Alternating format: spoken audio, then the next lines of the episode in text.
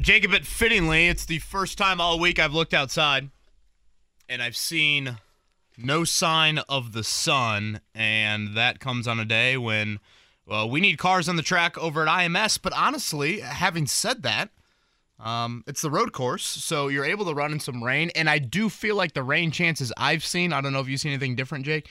It seems like it's lessened a bit as the week has moved along. Yeah, I think it's like thirty percent, right? Thirty or forty.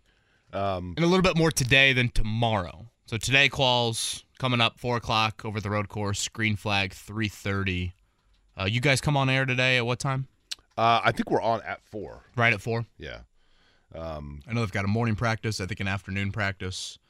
Uh, but yes, the GMR Grand Prix coming up tomorrow. You can hear it right here on the fan. Obviously, Jake and all his friends. the the fun ramps up there's no doubt about that and and then all of a sudden you get into the blur it's funny the australians who are coming for my, my buddy michael from australia who is coming he is going to spot for me for the race he is bringing with him seven friends so they're doing a guys trip oh, right Okay. so they're flying into now now tell me this One gallon of Vegemite for each one. That's right. Tell me this isn't what we would call aggressive, okay? So Michael is spotting for me at the race, and he's and we've talked about. I mean, this wasn't like sprung on me. We've talked about this for like a year and a half, two years. He is bringing like his brother-in-law and his cousin, you know, a bunch of a, a guy's trip for those guys. They are flying from Melbourne, Australia. Now tell me this isn't Kevin like the dream vacation. They're flying from Melbourne, Australia to Los Angeles. They're spending, I think, five days in L.A. and Beverly Hills and the Hollywood Hills, whatever.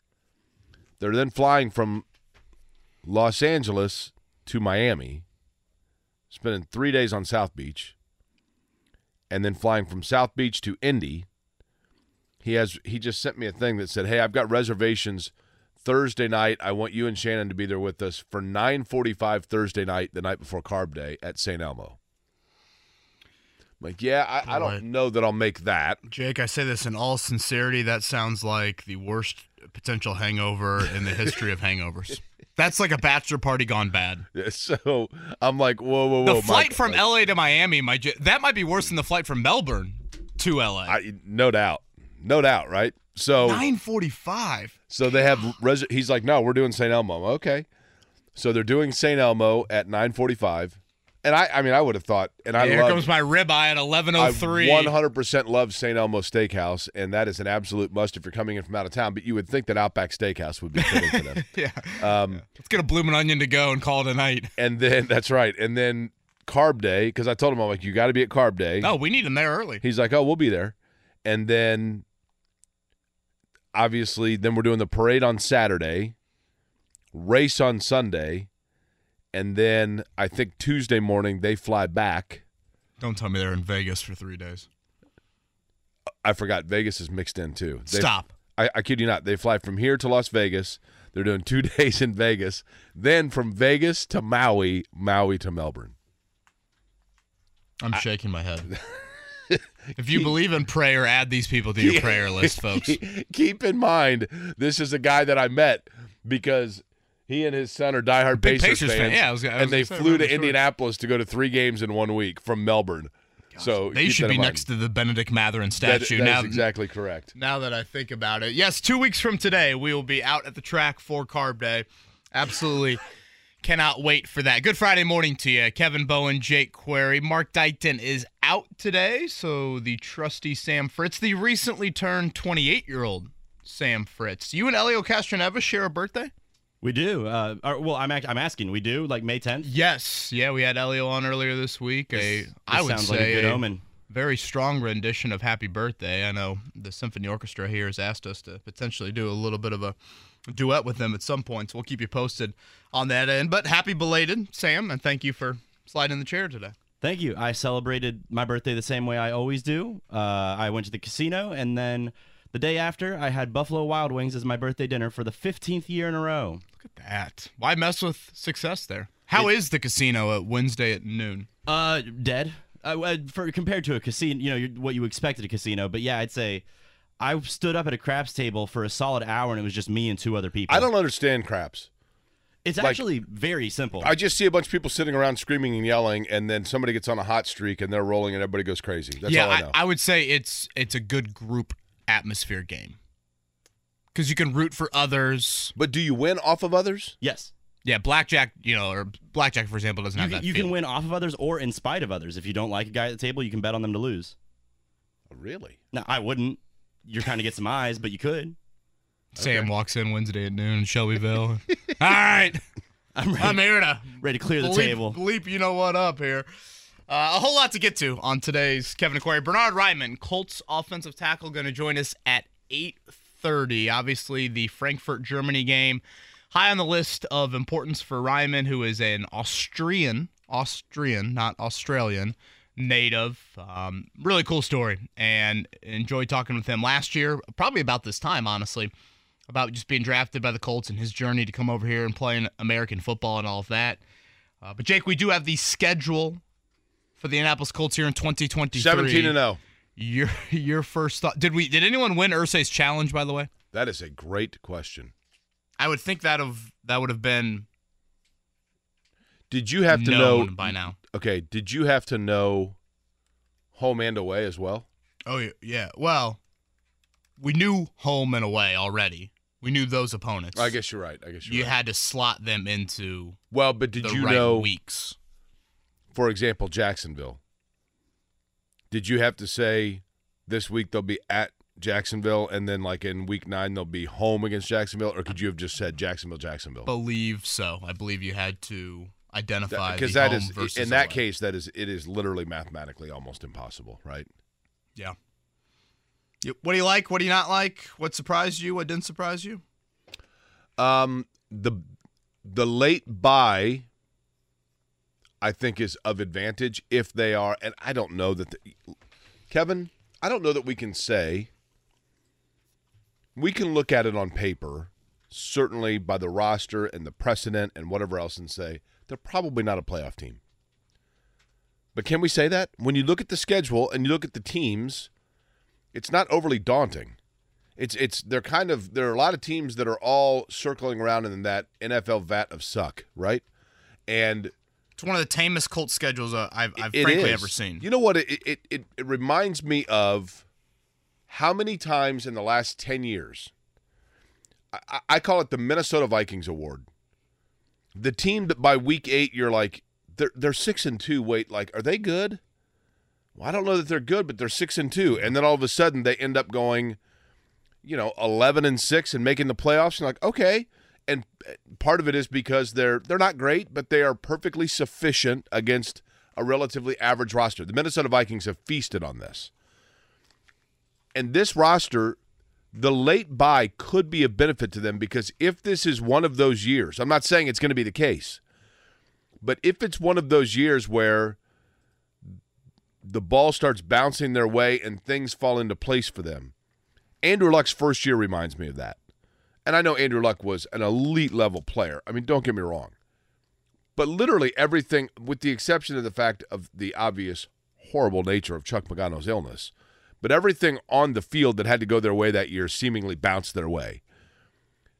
The ro- everything, the schedule, the just all things kind of just lean towards them. But if that happens with this team this year, then in those seasons, I prefer the late bye week because then you can, if in fact you are going to get yourself into a wild card round, for example, or even hanging in contention, where that last two games, Atlanta and Houston, are games you need desperately, then. I mean, sure, the Bengals are going to be tough, but you're coming off those last four games off the bye. Seemingly, three of the four are pretty winnable, but you're going to be getting healthy. So that I, I do like that aspect of it.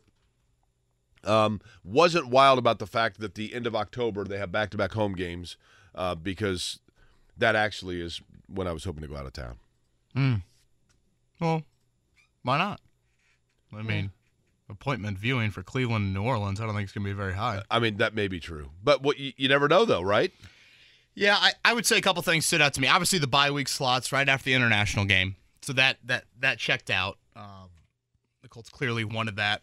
Um, certainly get used to Sundays at 1 o'clock. No shock there. Um, every single game is Sunday at 1 o'clock. Besides, they will play at Carolina at 4.05 on November 5th. And then the London, or the uh, Frankfurt game, I should say, is a 9.30 kickoff.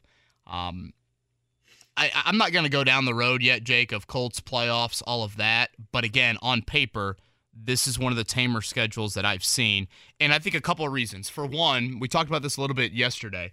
The quarterbacks that come to Lucas Oil Stadium are, I don't think you'd slot any of them as top six, seven quarterbacks in the NFL. It's not that daunting QB schedule, certainly that it was even last year at Lucas Oil. For two, look at the road games, Jake.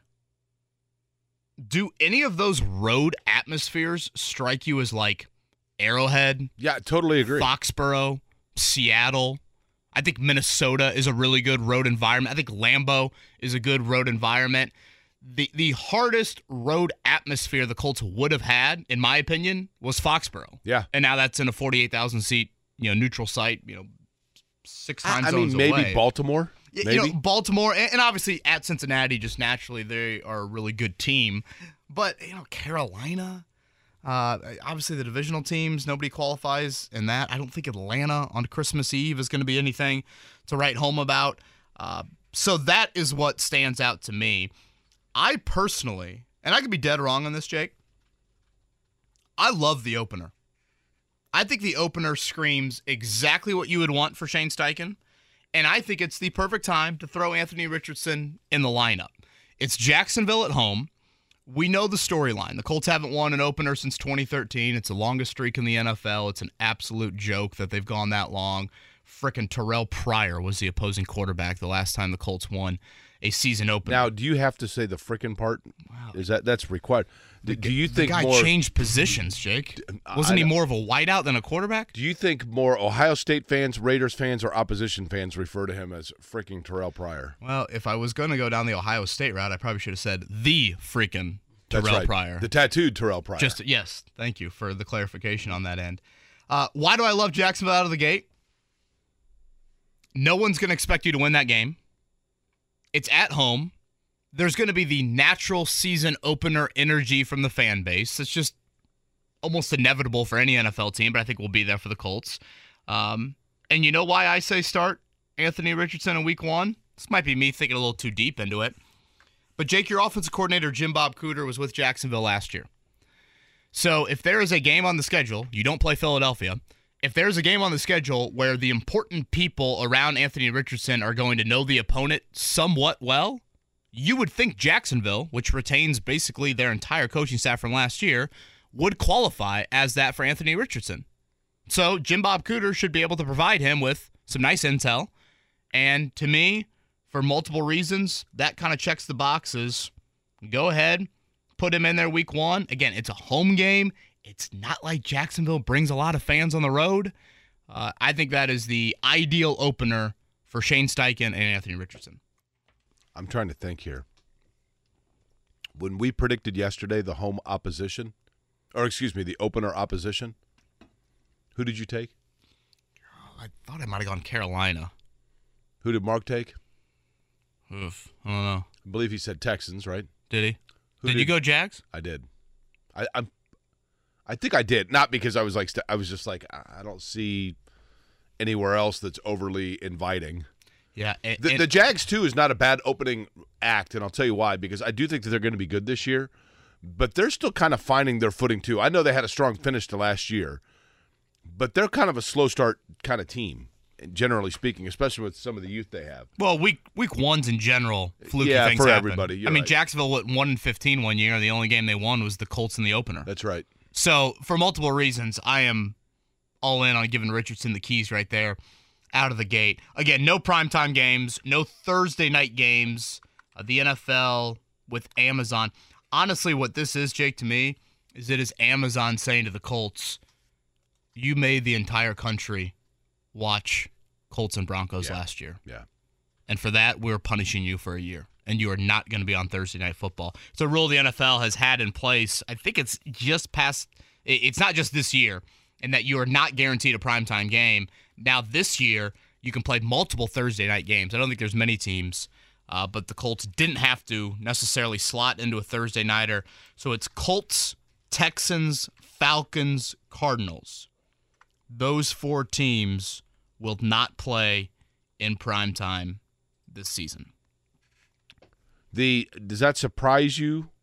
I thought potentially that, a Thursday they didn't mix nighter. it up a little bit like they have in the past.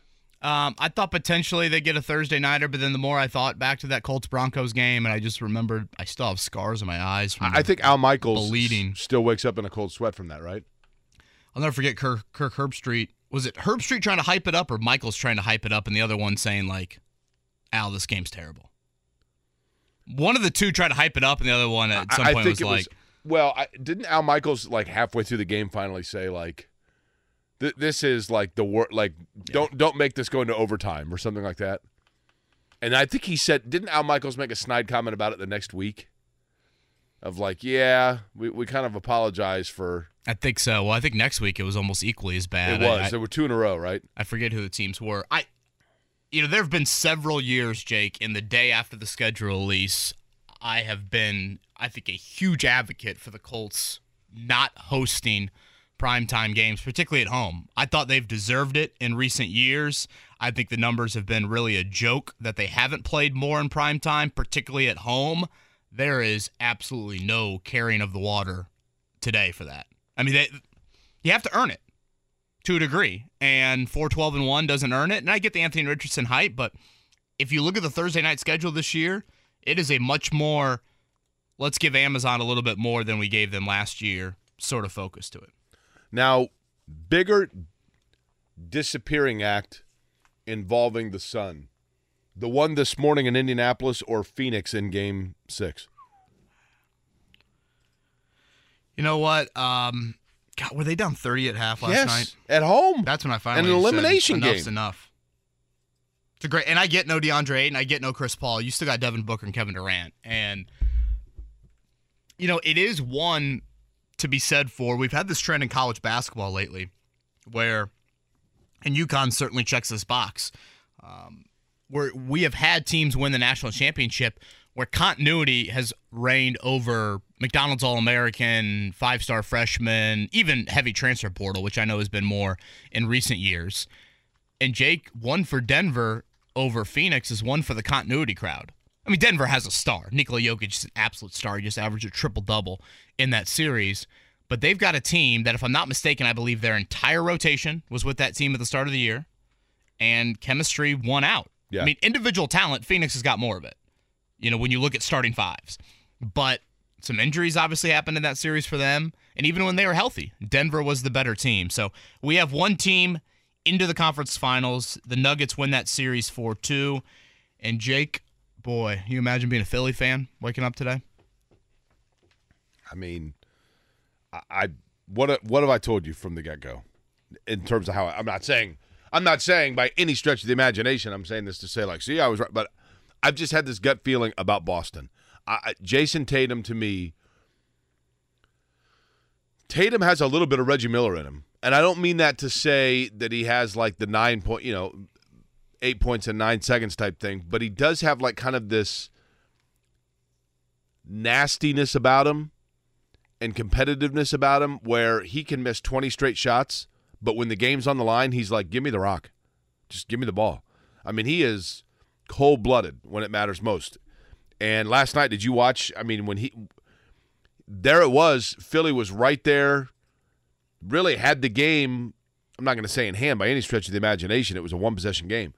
But Tatum gets hot and hits you know, six points in a 40 second span or whatever and completely turned that game. Yeah, the final score is not indicative of how that game went at all, really. Um, I think it was a 14 3 run by the Celtics to close that game out. Tatum was one of 13 in the first three quarters, which, you know, you think back to last year when Boston won in Milwaukee in, a, in, a, in an elimination game, just like it was last night. Tatum was absolutely incredible in that game.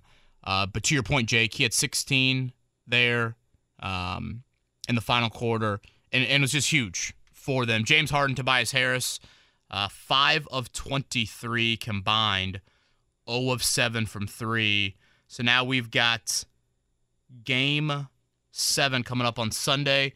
Jake, will we have any other game sevens? Either of these two tonight. Will they go to a seventh game? Heat and Lakers, both with the ability to close it out on their home floor. I think they both do. I would be more concerned for LA, but I think they both close it out. Your thoughts? Anthony Davis injury of concern at all? Of course. I mean, no doubt about that. I, I, I do think that LeBron James is still, as I have said, their key is going to be now running through Anthony Davis and not as much LeBron. But LeBron still does have enough juice in him that in a he I don't know that LeBron is still a seven game every game lead guy, but there have been enough times in his career when he has had to elevate that he has been able to do that to carry a team. He's older now, obviously, but he is capable of it. I just don't know that he can do it for like three, four, five, six, seven games in a series. You know, picture your Street Fighter video game and making sure that you, I guess, officially eliminate slash kill your opponent. Uh, that's what it feels like. I think in getting rid of the Warriors. Oh, undoubtedly. They have not lost before the NBA Finals with Steve Kerr as their head coach. That's yeah, that's crazy. When they make the playoffs, they go to the finals. So that is the task for the Lakers tonight. Klay Thompson, who has struggled certainly uh, in this series, uh, Game Six, Klay, A lot of people bring up how great he has been in games away from Golden State in these moments. Again, the health of Anthony Davis. Does LeBron still have that extra gear? The Lakers supporting cast, I think, has been pretty darn good throughout these playoffs. Uh, can they do it on this stage? Uh, so that's what we're going to get tonight. Uh, again, it'll be the Heat and the Knicks at 7:30, and the Lakers and the Warriors. Last I saw, I think the Heat were favored by five and a half. I think the Lakers were favored by a couple. I, I Two and a half for the Lakers. the winner of Boston Philly will have home court throughout, right? Correct. Yep. Uh huh. So I mean, it, it feels to me like That's got to be a kick in the you know what for the Sixers fans last night. On your home floor, the high of winning game five on the road. I believe they lost five straight Eastern Conference semifinals. if the Eastern Conference was if this was a political race and the Eastern Conference had to select their nominee to send into the NBA finals based on the team that they feel would most responsibly finish the job for the East, you would go with Boston, right? Don't you more trust Boston than Philly to get it done for you? I mean, James Harden has been some highs, highs, and some lows, lows. Right. I mean, when he's good, he's really, really good. But You see, the Pacers got their first draft workout today. the first draft workout for the Pacers that will be amongst many involves who? Uh, really, I thought one of the best players in college basketball last year, and certainly an all first team facial hair. Um, Jaime Jaquez from UCLA will be part of today's workout. Uh, it's not a household name list. I mean, certainly there's some names on there, Jaquez being one of them. Uh, you remember Andre Jackson for UConn? Yes. Just kind of did it all. Really athletic, glue guy for them. He will be a part of the workout as well. And I think this is something to keep in mind with the Pacers as we get through the next really month. Again, the lottery will come up on Tuesday. Jake, they've got five picks all throughout the draft. So you're going to see pretty random workout groups throughout the next couple of weeks because again they could pick as high as hell one and i want to say that they have a second round pick like in the 50s uh, they've got two in the late first round. They've got one potentially early second. So you're going to see different pockets of the draft have workout guys in here. This seems to be like a more of a second round pocket group of guys and obviously you're doing this before the combine next week you're doing it before the the lottery. Um, but yeah, Andre Jackson Jr., Jaime Jaquez, probably the two names that recognize the mo- most. Uh, Arthur Kaluma from Creighton, watch him um, this year. He, pretty good player as well. Butler fans might recognize that name. So a six-man group for the Pacers in their first draft workout ahead of Tuesday's lottery. Who was the player? And I know we're up against it, but you know, every when the Pacers do the workouts, they usually invite in some local guys or guys that played locally. You know, kind of like the Colts did with the local day for the NFL. Uh-huh.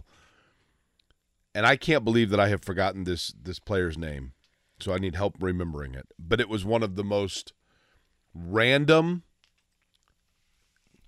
like rookie free agent signings ever. And I mean, they I I- I don't think it was like a huge contract, but who was the shooter out of Indiana that the Pacers signed? They, they brought him in for a workout and then signed him to like I think it was like a Mad Ants contract. But they signed him for like a year and it was like, wait, what? It's like a nine point per game scorer in Indiana that just was a three point shooter. Well, shooters and Indiana University don't seem to go together I know. very well over the last few years. The the name that pops in my head is the transfer, uh, Nick Zeisloft. That's it. That's who it was. Nick Zeisloft. Yep, from Illinois State, right? That sounds right. They, they signed him. The Pacers signed him to like a one or two year deal great, after great a workout. recall on that. I totally forgot about him. And I'm like, that is the oddest. Nothing against Nick Zeisloft. He was a great shooter, sure. but just like Was that like the year after Duncan Robinson, where maybe every I- team you know was what? like, and that I was just gonna say that had Miami Heat written all over Yeah. it, right? Max Strus. it's almost like every team should try that with their G League. All right, find the best shooter in college basketball or the best one we can find. Yeah, you're right. Throw him on the G League and see what can My happen. my buddy and I used to have a running joke when we were at IU about Pat Graham that they should have just put an X on the floor at Assembly Hall and said, just stand here, and when the ball comes to you, shoot it because he, you know, he was like the most in, unbelievable shooter of all time. but had trouble recovering. but right? wasn't overly athletic. Yes, just stand here and shoot the ball. Would have been. That's all you need to do. if you're not going to recover, Greg Graham. That was Greg Graham. Yeah, that's right. Greg Graham. I'm thinking of Greg Graham. Not Pat. well, Graham. ironically, Pat Graham would have been a much slower recovery than Greg Graham. He's Jake Query. I'm Kevin Bowen. Sam Fritz with us here on this Friday morning. And Bernhard Raimann going to join us at 8.30. Um, so looking forward to that conversation. We'll continue a lot of Colts schedule focus throughout the day um, and also hit on what was a big night in the NBA with the Nuggets moving on. And tonight, a couple of opportunities for the home teams to clinch and move forward. And uh, it's a busy weekend for Jake over at the Grand Prix. So we'll chat about that as well. You're listening to Kevin Corey right here on 93.5, 107.5, The Fan. it's become yet another chapter in the NFL's calendar. That doesn't make sense. There's no chapters in the calendar, but another page in the NFL calendar year round. Schedule release day, and some of the teams do do pretty creative videos to let people know what their schedule release, what the schedule is. Kevin, your two favorites, the Colts involved. I thought it was creative. Yeah, I agreed. eating the cuisine of the different cities in, in which they're going to play. Uh-huh. Yeah, DeForest Buckner, Grover Stewart. Uh, you would go with who for your favorite schedule release video? Super Bowl matchup, and this does not make sense, but it would be Titans and Chargers, no questions asked. Those two. Okay, so the Titans schedule release was them interviewing predominantly like young 20 year olds on Broadway, Uh huh. Outstanding. showing them the logo of NFL teams, and then the people had to say who it was, and then that's how they labeled it. They right? thought the Colts were America's team several times in said video. The Chargers take it to like another level with just ripping other teams and players. It's hilarious. Absolutely hilarious. uh, by the way, the Chargers one takes a little thinking, though. schedule for the Colts.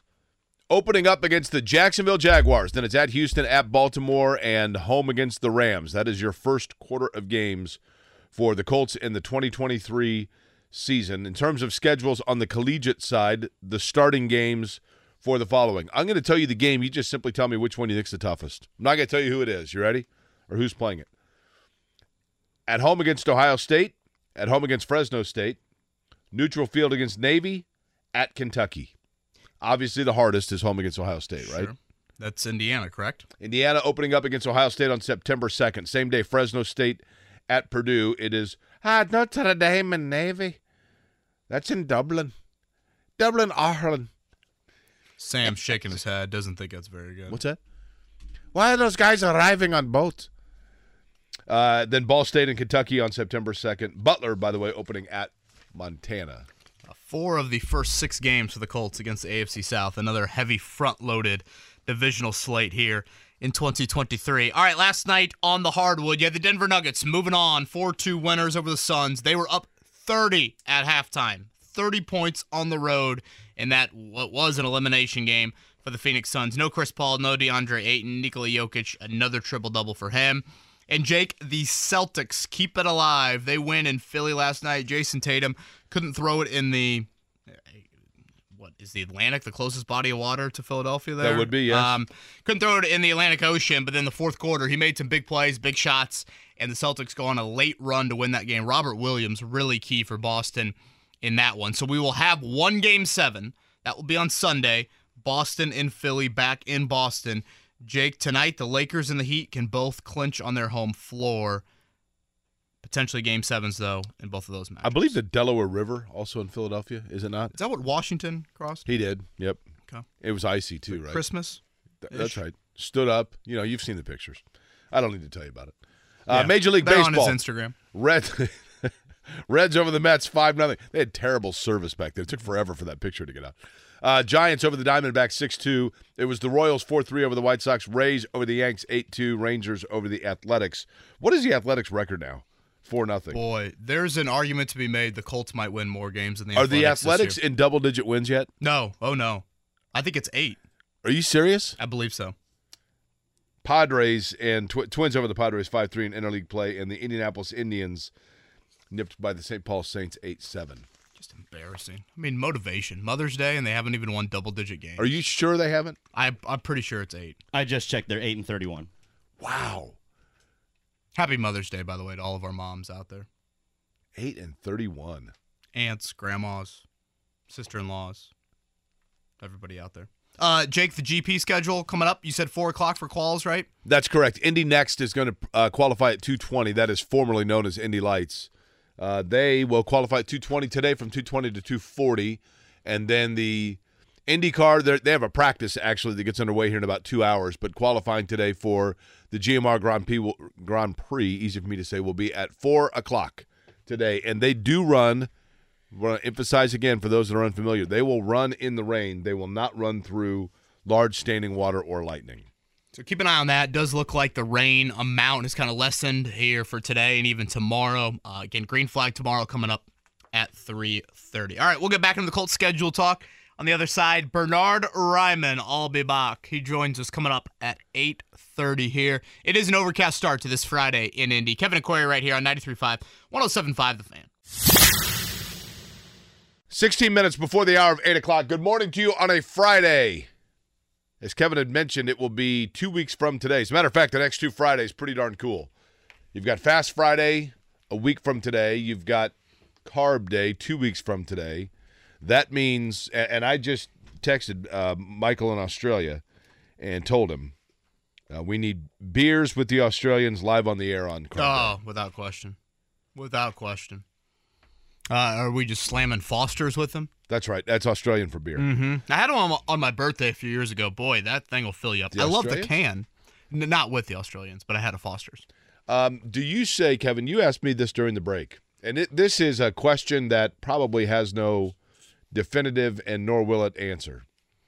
And I think I actually on this, and I like to be somebody that's relatively consistent. It's such an Indiana question. It is, and I think I flip flop, quite frankly.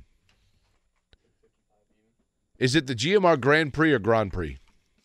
Boy, I, I say Grand, but I feel like my Indiana in me should say Grand, right? I don't disagree. You're I- the racing guy. You tell me. I think I don't know, but I think that I say Grand. When I'm doing a broadcast, I would say the GMR Grand Prix. It just for whatever reason it flows one to the other more easily. However, Gala, Gala.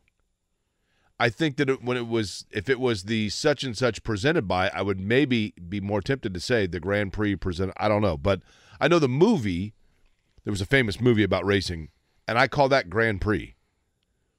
But I think I say Grand Prix when I'm referring to the title of the race. It's kind of weird. I, but I'm going to go with Grand. I think I'll be out there tomorrow. And you've suggested either the mounds near you or kind of that turn one view, which is actually more of like a turn four of the oval. Correct. So if you were to go in, if you were going into IMS on a regular day, on, a, on an oval day, so we'll put it in the oval language, Uh-huh. okay? Turn four of the oval, where you would normally be sitting on the outside of the turn as they're coming out of the turn of turn four, those seats right there, which I think is like stand J, Yeah. are pretty good because you see them taking the right hand turn going away from you into the infield. But there's a there are a lot of turns right there, mm-hmm. and it gets real narrow real fast for that group as they roar into turn number one of the of the road course.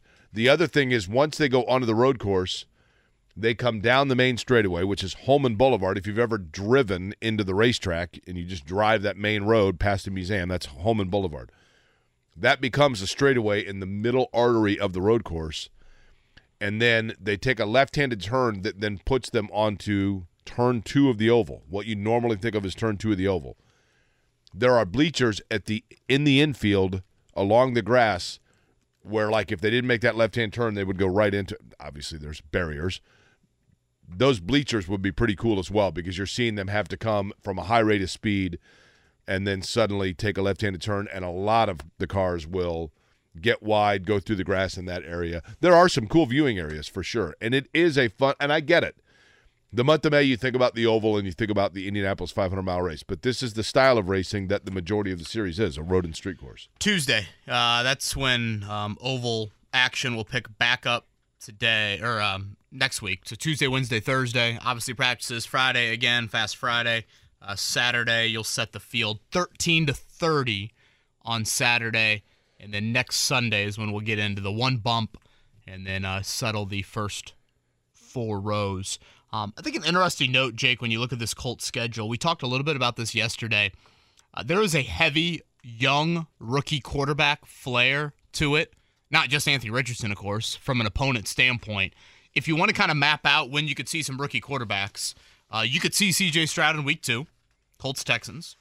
Uh, you could see Will Levis in week five. Uh, Bryce Young will come in week nine. Again, that is the only uh, four o'clock kick the Colts have scheduled all year long. It's 4:05 at Carolina to face Frank Reich and Bryce Young, and then the back end of that schedule has a little bit more of a rookie QB, young QB flair.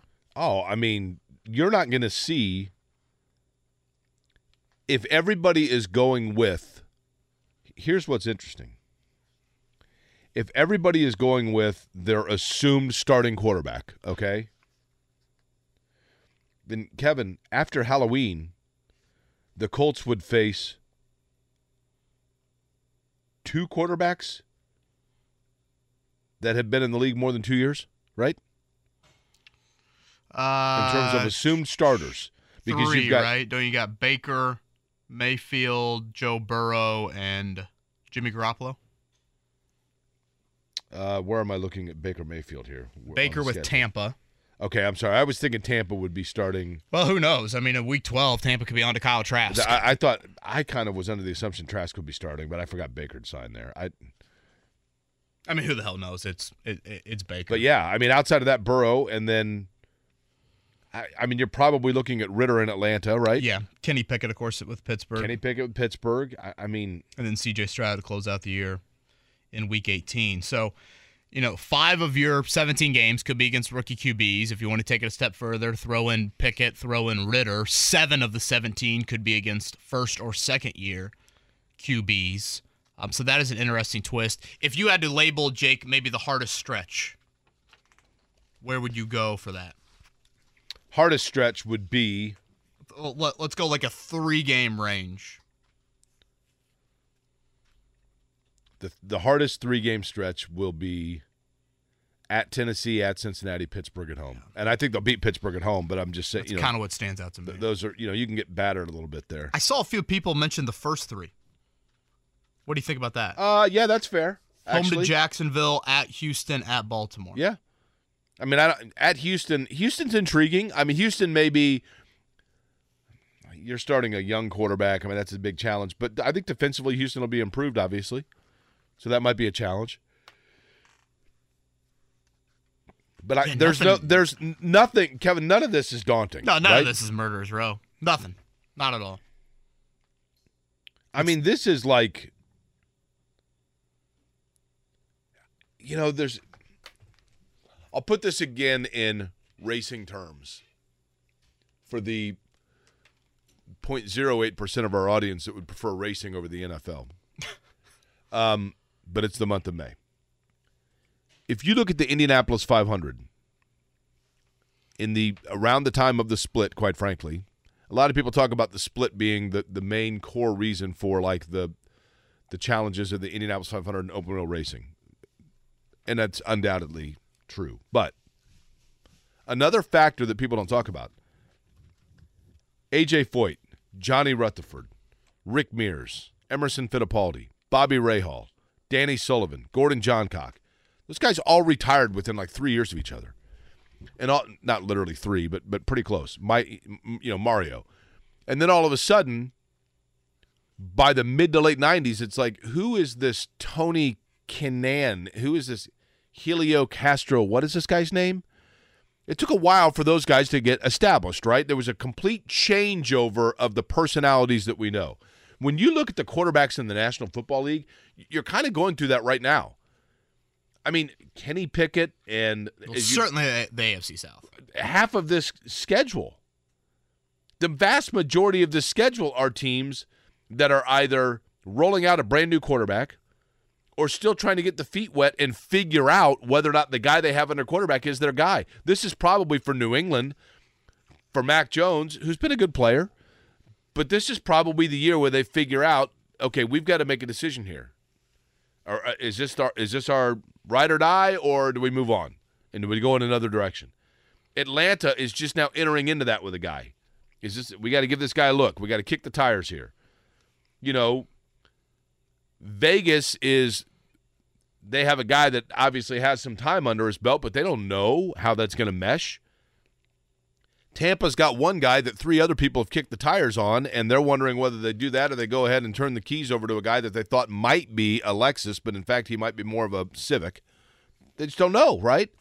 But literally, there's not a whole lot of sexiness that jumps out at you in terms of the quarterbacking play, not because they're not good players, but so many of them are so young, we don't know them yet. We don't know who they are. You know, part of that happens when you play the AFC South and the NFC South in both these divisions. I mean, Derek Carr is probably the best quarterback when you combine those two divisions, which you know is just pretty crazy to say. Um, I mean, last year at this time, you would have labeled him the fourth best quarterback in his own division. Now that was before Russell Wilson looked terrible last season, but um, part of that comes with the nature of you know how the schedule has been handed to the Colts here in 2023. The Colts will have, I, I should mention, they will have one primetime game this season. We'll explain more on the other side of that one. It's not necessarily the primetime game everyone would have thought about or is thinking about. And could we have a joint practice for what I think would be the fifth year in a row? Take out COVID. Seems like it's been a pretty annual occurrence um, at Grand Park. It'll be a familiar face, it sounds like. Um, coming to Westfield here later this year to have a couple joint practices with the Colts. We'll touch on that on the other side. Again, overcast Friday here in Indy. The rain chances a little bit less than we thought, but we'll continue to monitor that throughout the day as cars begin to get on the track over on the road course at, uh, at IMS with quals coming up at 4 o'clock today. You listen to Kevin & Query, Sam Fritz in for Mark Dykton. I'm Kevin Bowen, Jake Query as well. Bernhard Raimann going to join us 30 minutes from now. He probably considers coming back on this program as he had promised last time we had him on. I'll be back. And he will be exactly that coming up in 30 minutes. We got to find that clip, Sam. That was so good. That so was, good. It was strong. He probably considers that a, a prime slot being on our program. Uh, but in terms of the Colts' schedule, prime time, not necessarily uh, found on it. But, Kevin, a bit of a curveball. They will get some opportunity, right? They will, yes. The primetime slate for the Colts does include one game, albeit it comes during the month of August when I guess those games don't count. Uh, they will be playing on Amazon, Jake, a Thursday nighter in the preseason. That will be against Shane Steichen's old team.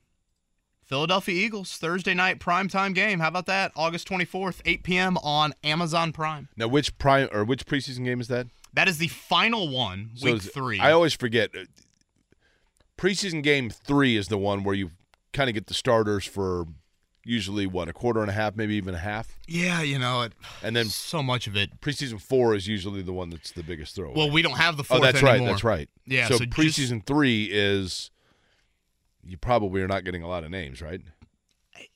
to me, it seems odd. I mean, if you look at it, that game is on August 24th. Okay, it's a Thursday nighter, August 24th. You then don't play your real football game until September 10th. I mean, Jake, that's 17 days. I think 17 days is enough to play your starters that night. The question probably becomes you're playing. So the preseason schedule looks like this August 12th, it's a Saturday. You're playing at 1 o'clock in Buffalo. Second year in a row, I believe. They've had the preseason opener in Buffalo. The next week, you've got the Bears here at Lucas Oil Stadium. So Mark Dykton, very happy about that. That is a 7 o'clock Saturday night game with the Bears. Then you play five days later with the Eagles. Again, that's a primetime game, the final game of the preseason. I guess the question becomes do you play your starters more in week two, or do you say, no, let's let off the pedal a little bit? It's a five day turnaround to week three of the preseason, play them against the Eagles. That that's And how much point. does Anthony Richardson need to play in the preseason? If oh. he's your week one starter, Jake, do you treat him with any sort of kid gloves do you in the think preseason? he's your week one starter? My slight gut says yes. Um, I think he should be. though. Now, do you mean by that that your feeling in your gut is slight, or that your gut itself is slight? Oh, the gut is no longer slight. I'll tell you what, man. Yeah, that YouTube commenter said, I like Kevin Bowen. He looks like he eats a lot of cheese and drinks a lot of beer. Well, that is starting to show. That's a that's high praise, really. I took it as I tried to add it to my LinkedIn. By the way, this from Shane. Would you rather see the Colts make the playoffs or get a top three pick and get Marvin Harrison Jr. next year? Gosh, that's the easiest question I've had asked all day. Really? Will have all day. Oh, top three pick. Hell yeah. Everyone though has that thought on Marvin Harrison Jr. Right? Does the Peyton Manning era take off to the level it did without Edgerrin James? Depends whether or not they keep Marshall Faulk. Because you got to think. I mean, in hindsight, Does the Peyton Manning era take off to the degree that it did without Dwight Freeney? you know, the Peyton Manning era probably took takes off at the same acceleration with Marshall Faulk, but it might have had a, a faster drop off. I mean, You could make the argument Freeney was the more important if you're going to go the running back Yeah. or, or the defensive end. Yeah, I think, and this is a debate we'll probably have several times, Jake, between now and the start of the year. I don't think anyone views this roster as you're set in stone right now. I think you still need another couple of major pieces. And I get that cheering for losses and all of that, it sucks. But look at how we view this Pacers season. I think everybody made it through that 82 game Pacers season quite fine. And they're sitting here in a beautiful position to have another top 10 pick, potentially pretty high. Their young players showed a lot of promise. That, to me, is exactly what you want the Colts season to be about. You need to support Anthony Richardson. Brought this up before. Jake, look at the Josh Allen, Jalen Hurts careers. Both of them are frequently used as Anthony Richardson comparisons. Josh Allen really took off when they made the trade for Stefon Diggs. totally. Jalen Hurts ascended to another level when they made the trade for AJ Brown. You still need that type here. Michael Pittman, Alec Pierce, Josh Downs. Nice young group. Need one more major one. Josh Downs, again, he may be. I mean, there have been guys we have seen plenty of this, right? That you're like, oh wow, and then come Sunday, you're like, well, whatever happened to that guy? I don't think that's going to be the case with him, but he could bring to them a wrinkle that they have desperately been needing. I would agree. And you know, said this I think to maybe with Stephen Holder the other day. His strength, the short areas of the field, I think is where Anthony Richardson right now you call it a weakness. So I think that is important as well. By the way, joint practices for the Colts. It sounds like, and this is the Chicago side of it, reporting this. It sounds like the Bears will be coming to Grand Park for those. Nothing set in stone from a date standpoint. Again, this is the Chicago people reporting it last night, but if it follows a similar schedule to what we've had in years past up in Westfield, the Colts and Bears play in the preseason Saturday, August 19th. So that's a Saturday, of course. That would mean that Wednesday and Thursday. So that's the 16th and 17th would be joint practices with the Bears. Again, I'm just guessing based off past years here, but that'll be something to keep in mind if you're looking to get out to Grand Park and see the Colts and the Bears um, square off. How would you answer this question for me, Kevin? So, my friend Michael in Australia, who is coming for the 500 with his seven buddies, and they made reservations at St. Elmo on Thursday night before Carb Day, as I mentioned earlier, at 9:45 at night. Yeah, that's pretty much Friday morning. And I and I said, "Yeah, but you got to be like you, you know, pace yourself because you got to be geared up for Carb Day." So he asked me this question: "What is this Carb Day and what happens?" Oh man, how, how do you explain? How do you explain Carb Day Yeah, to a guy who owns racehorses in Australia? boy. Ah. Adult debauchery. I, I boy, is there a video out there? Can that can properly? Is it safe Yeah, it's for called work? Girls Gone Wild. Yes. Um, yeah, obviously a different type of carb than he's probably thinking. Although you do get some food in you at some point. Uh, is he a Bryan Adams fan? That's a good question. I mean, he's Michael is probably four years older than I. He's 54, 55. So that's kind of his wheelhouse. But I, I don't fan. You know, I don't know if anybody's like. I mean, Bryan Adams. I think it's a good Carb Day concert because you know ten songs deep, right? Sure. You tell Michael I'll have a Keystone Light waiting for him, and if that doesn't want him to ride first class from Melbourne to Indy, I don't know what will. So I yeah, they're gonna come from Miami. I'm sorry, from Melbourne to L.A. to to Miami to the 500 and then to Vegas and Hawaii. Can you imagine going straight from the Indy 500 to Vegas? What does Michael do for a living? Well, um, Sorry to get personal, but jeez. oh, he um, he owns a fleet trucking company in Australia, and then he is a retired These trucks fly? he's a this is how my life works kevin okay?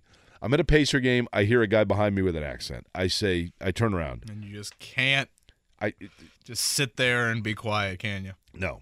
So i turn around and i say i notice you have an accent. Where are you from? I'm from australia. Why you know and i've told the story. Why are you here? Well we love the pacers and we so we flew to indianapolis to go to three pacer games for the week.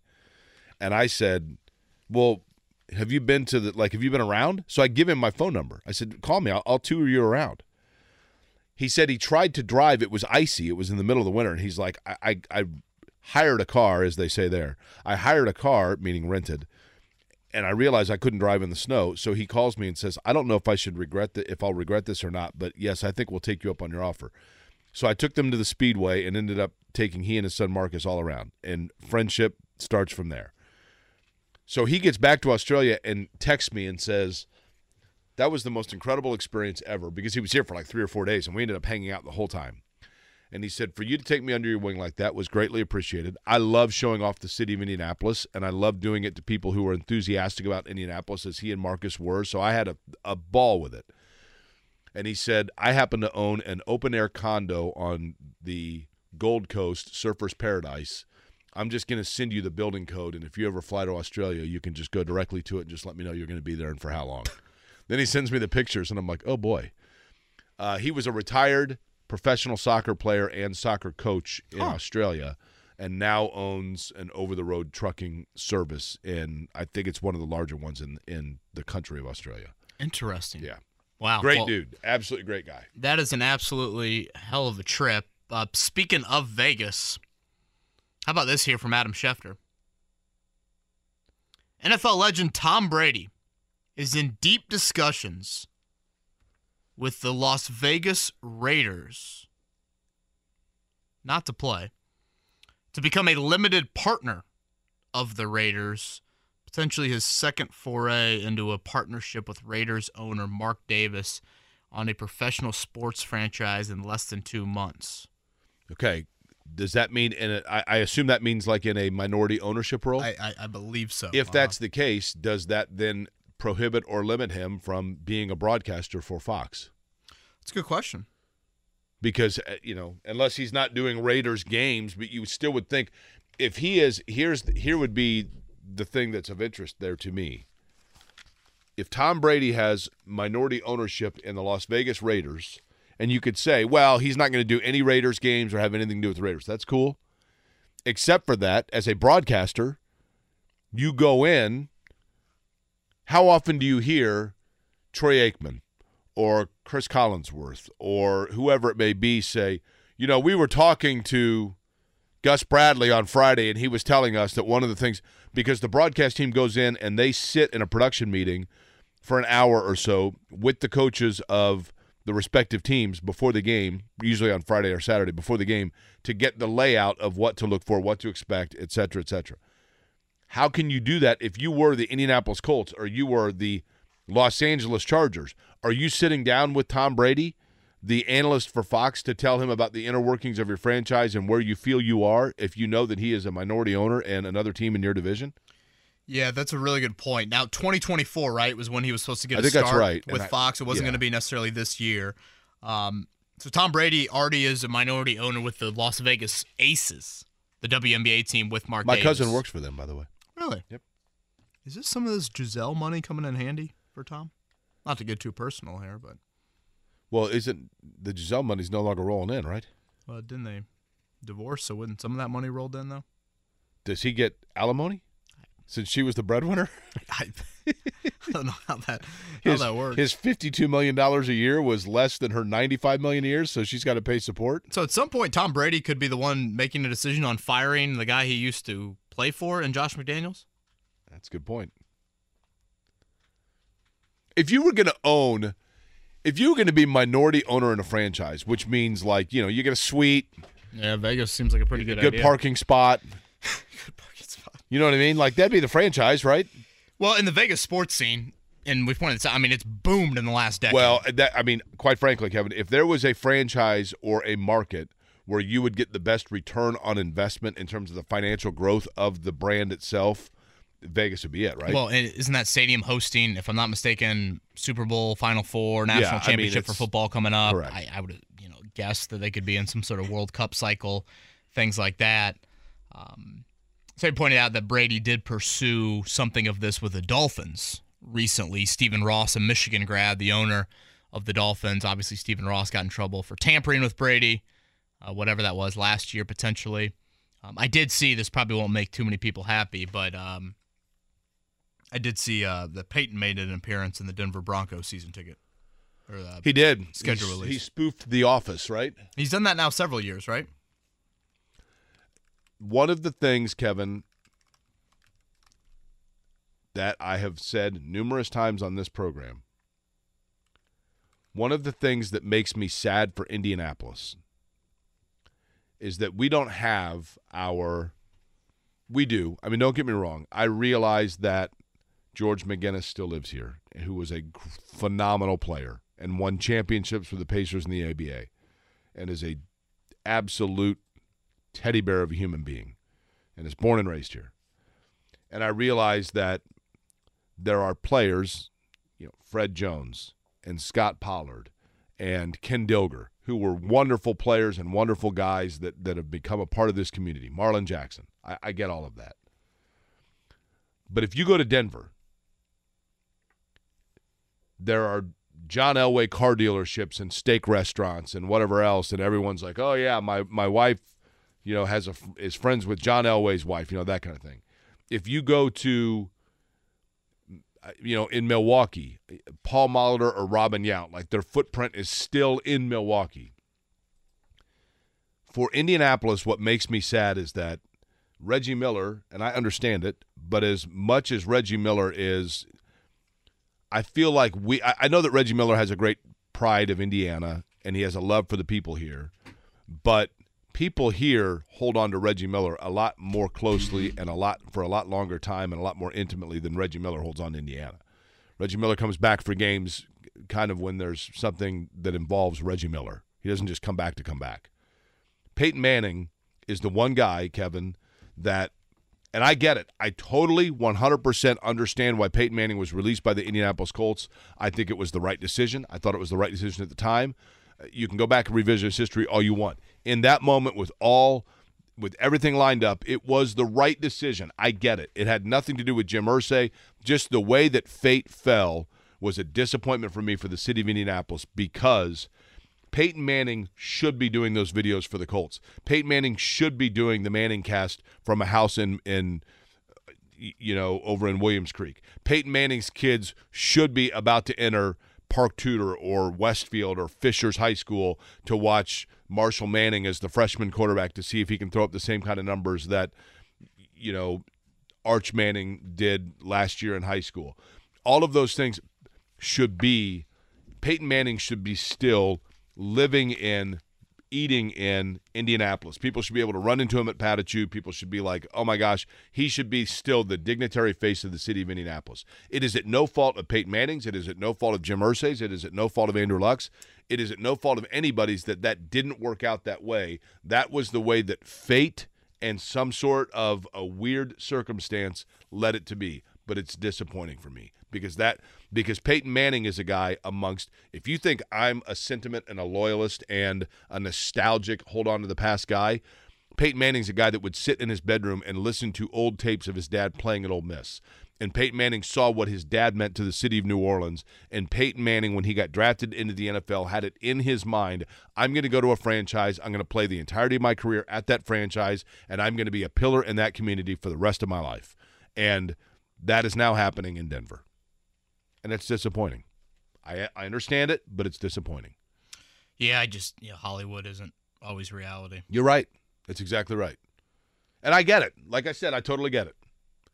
The irony being now the, you've got Grover Stewart and DeForest Buckner eating foods to announce their schedule, which I thought was a I thought it was a great idea.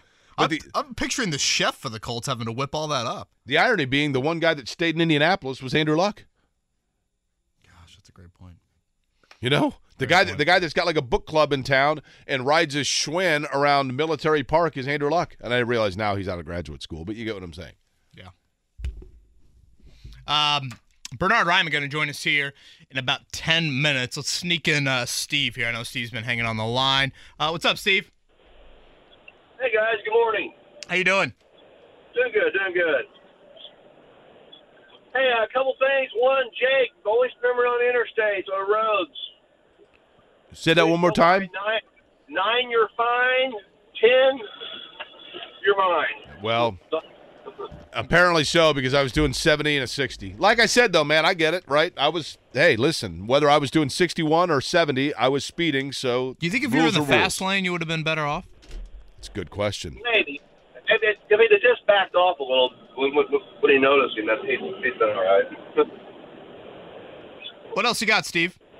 Well, I want to tell everybody thank you for your uh, kind thoughts and prayers for Troy Milton. He's doing real good.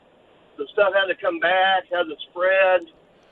We're talking about Milton, the world's greatest rescue dog, right? Yes, sir. Absolutely. And Milton uh, had some health scares. How old is Milton now? Uh, about 12. 12 year old Milton, who is the great. Now, I'm going to ask for the. I, I, did it before, I think. Citywide prayers for Milton because he's the coolest little rescue dog ever. And we we simply want Milton enjoying. You're a Chiefs fan, Steve. I realize we need Milton for another good luck Chiefs season, right? Absolutely. Well, for you, maybe. Steve, thank you for the hat, by the way. Hey, you're welcome, sir. You're welcome. It's a great looking hat. I was rocking it the other day. I seen, I seen it. I know Kevin's got to have that one. yeah, oh yeah, oh yeah. Jake's graduation was the perfect time for it. Yep, it looked good on you. Steve, we appreciate it. Um, I didn't see the Chiefs' schedule release. Did they do a creative one, Kevin? I would assume. I feel like this is like the social media team Super Bowl, the schedule release. Well, for the Chiefs though, they they have their own Super Bowls, right? that is a great point. I did see the Tyreek Hill return game will be in Frankfurt. Dolphins Chiefs. That game will be the week before the Colts and the Patriots play in Frankfurt. You know, you were talking earlier about players that that suddenly their addition can spark a team. Uh, Tyreek Hill's a good example of that well, in Miami. When he was yeah. healthy, I mean. And again, I know Tua's dealing with his own stuff, Jake, but you could almost throw Tyreek Hill into the Tua, like taking his game to another level. When healthy, Tua is a is a quarterback the Dolphins should build around. Right. Um, similar to again AJ Brown with Jalen Hurts, Stefon Diggs with Josh Allen, Bernhard Raimann in a few. Jake, I did want you to tease. Uh, Sam Schmitt's going to join us at nine o'clock. Um, I think I'll, I would think a decent amount of our listening audience knows his story. Um, but he's got a fun event tonight and a lot of history in IndyCar, of course. And he's going to join us at nine. Uh, Correct. Talk about a really cool cause. Yeah, he's got um, Sam Schmitt, of course. I, I, think everyone knows that is familiar with racing, racing at least. Um, was a driver in the Indy Racing League when that series first began after the split, and then was paralyzed in a testing accident in Orlando. And you know, has just had this incredible spirit about him. Of, and I know he talked yesterday with JMV about how press your luck began his career. Kind of an irony there, I guess, because you know his luck obviously did not go his direction in terms of that accident, but maybe it did in the fact that he survived, but became a quadriplegic, and just said, you know what, I'm not going to let that deter me, and became a car owner, the most successful car owner in Indy Lights history. That then, as a result of that, became partnered with IndyCar teams, including now Arrow McLaren. Arrow has developed for him a car that he can drive uh, with his eyes and through a, through breathing. Amazing. He's turned laps at Indianapolis Motor Speedway in a, in a car designed by Arrow. Um, and he does a fundraiser each and every year and has kids out that are going through challenges as well from a, a physical standpoint. So we will talk to him about how people can get involved and help out um, in trying to help out and touch other people that whose lives have been dealt the same challenges that have Sam Schmitt. Really looking forward to that conversation. Um, so he's going to join us at 9 again. Bernhard Raimann here in about five minutes. Let's do a morning check down.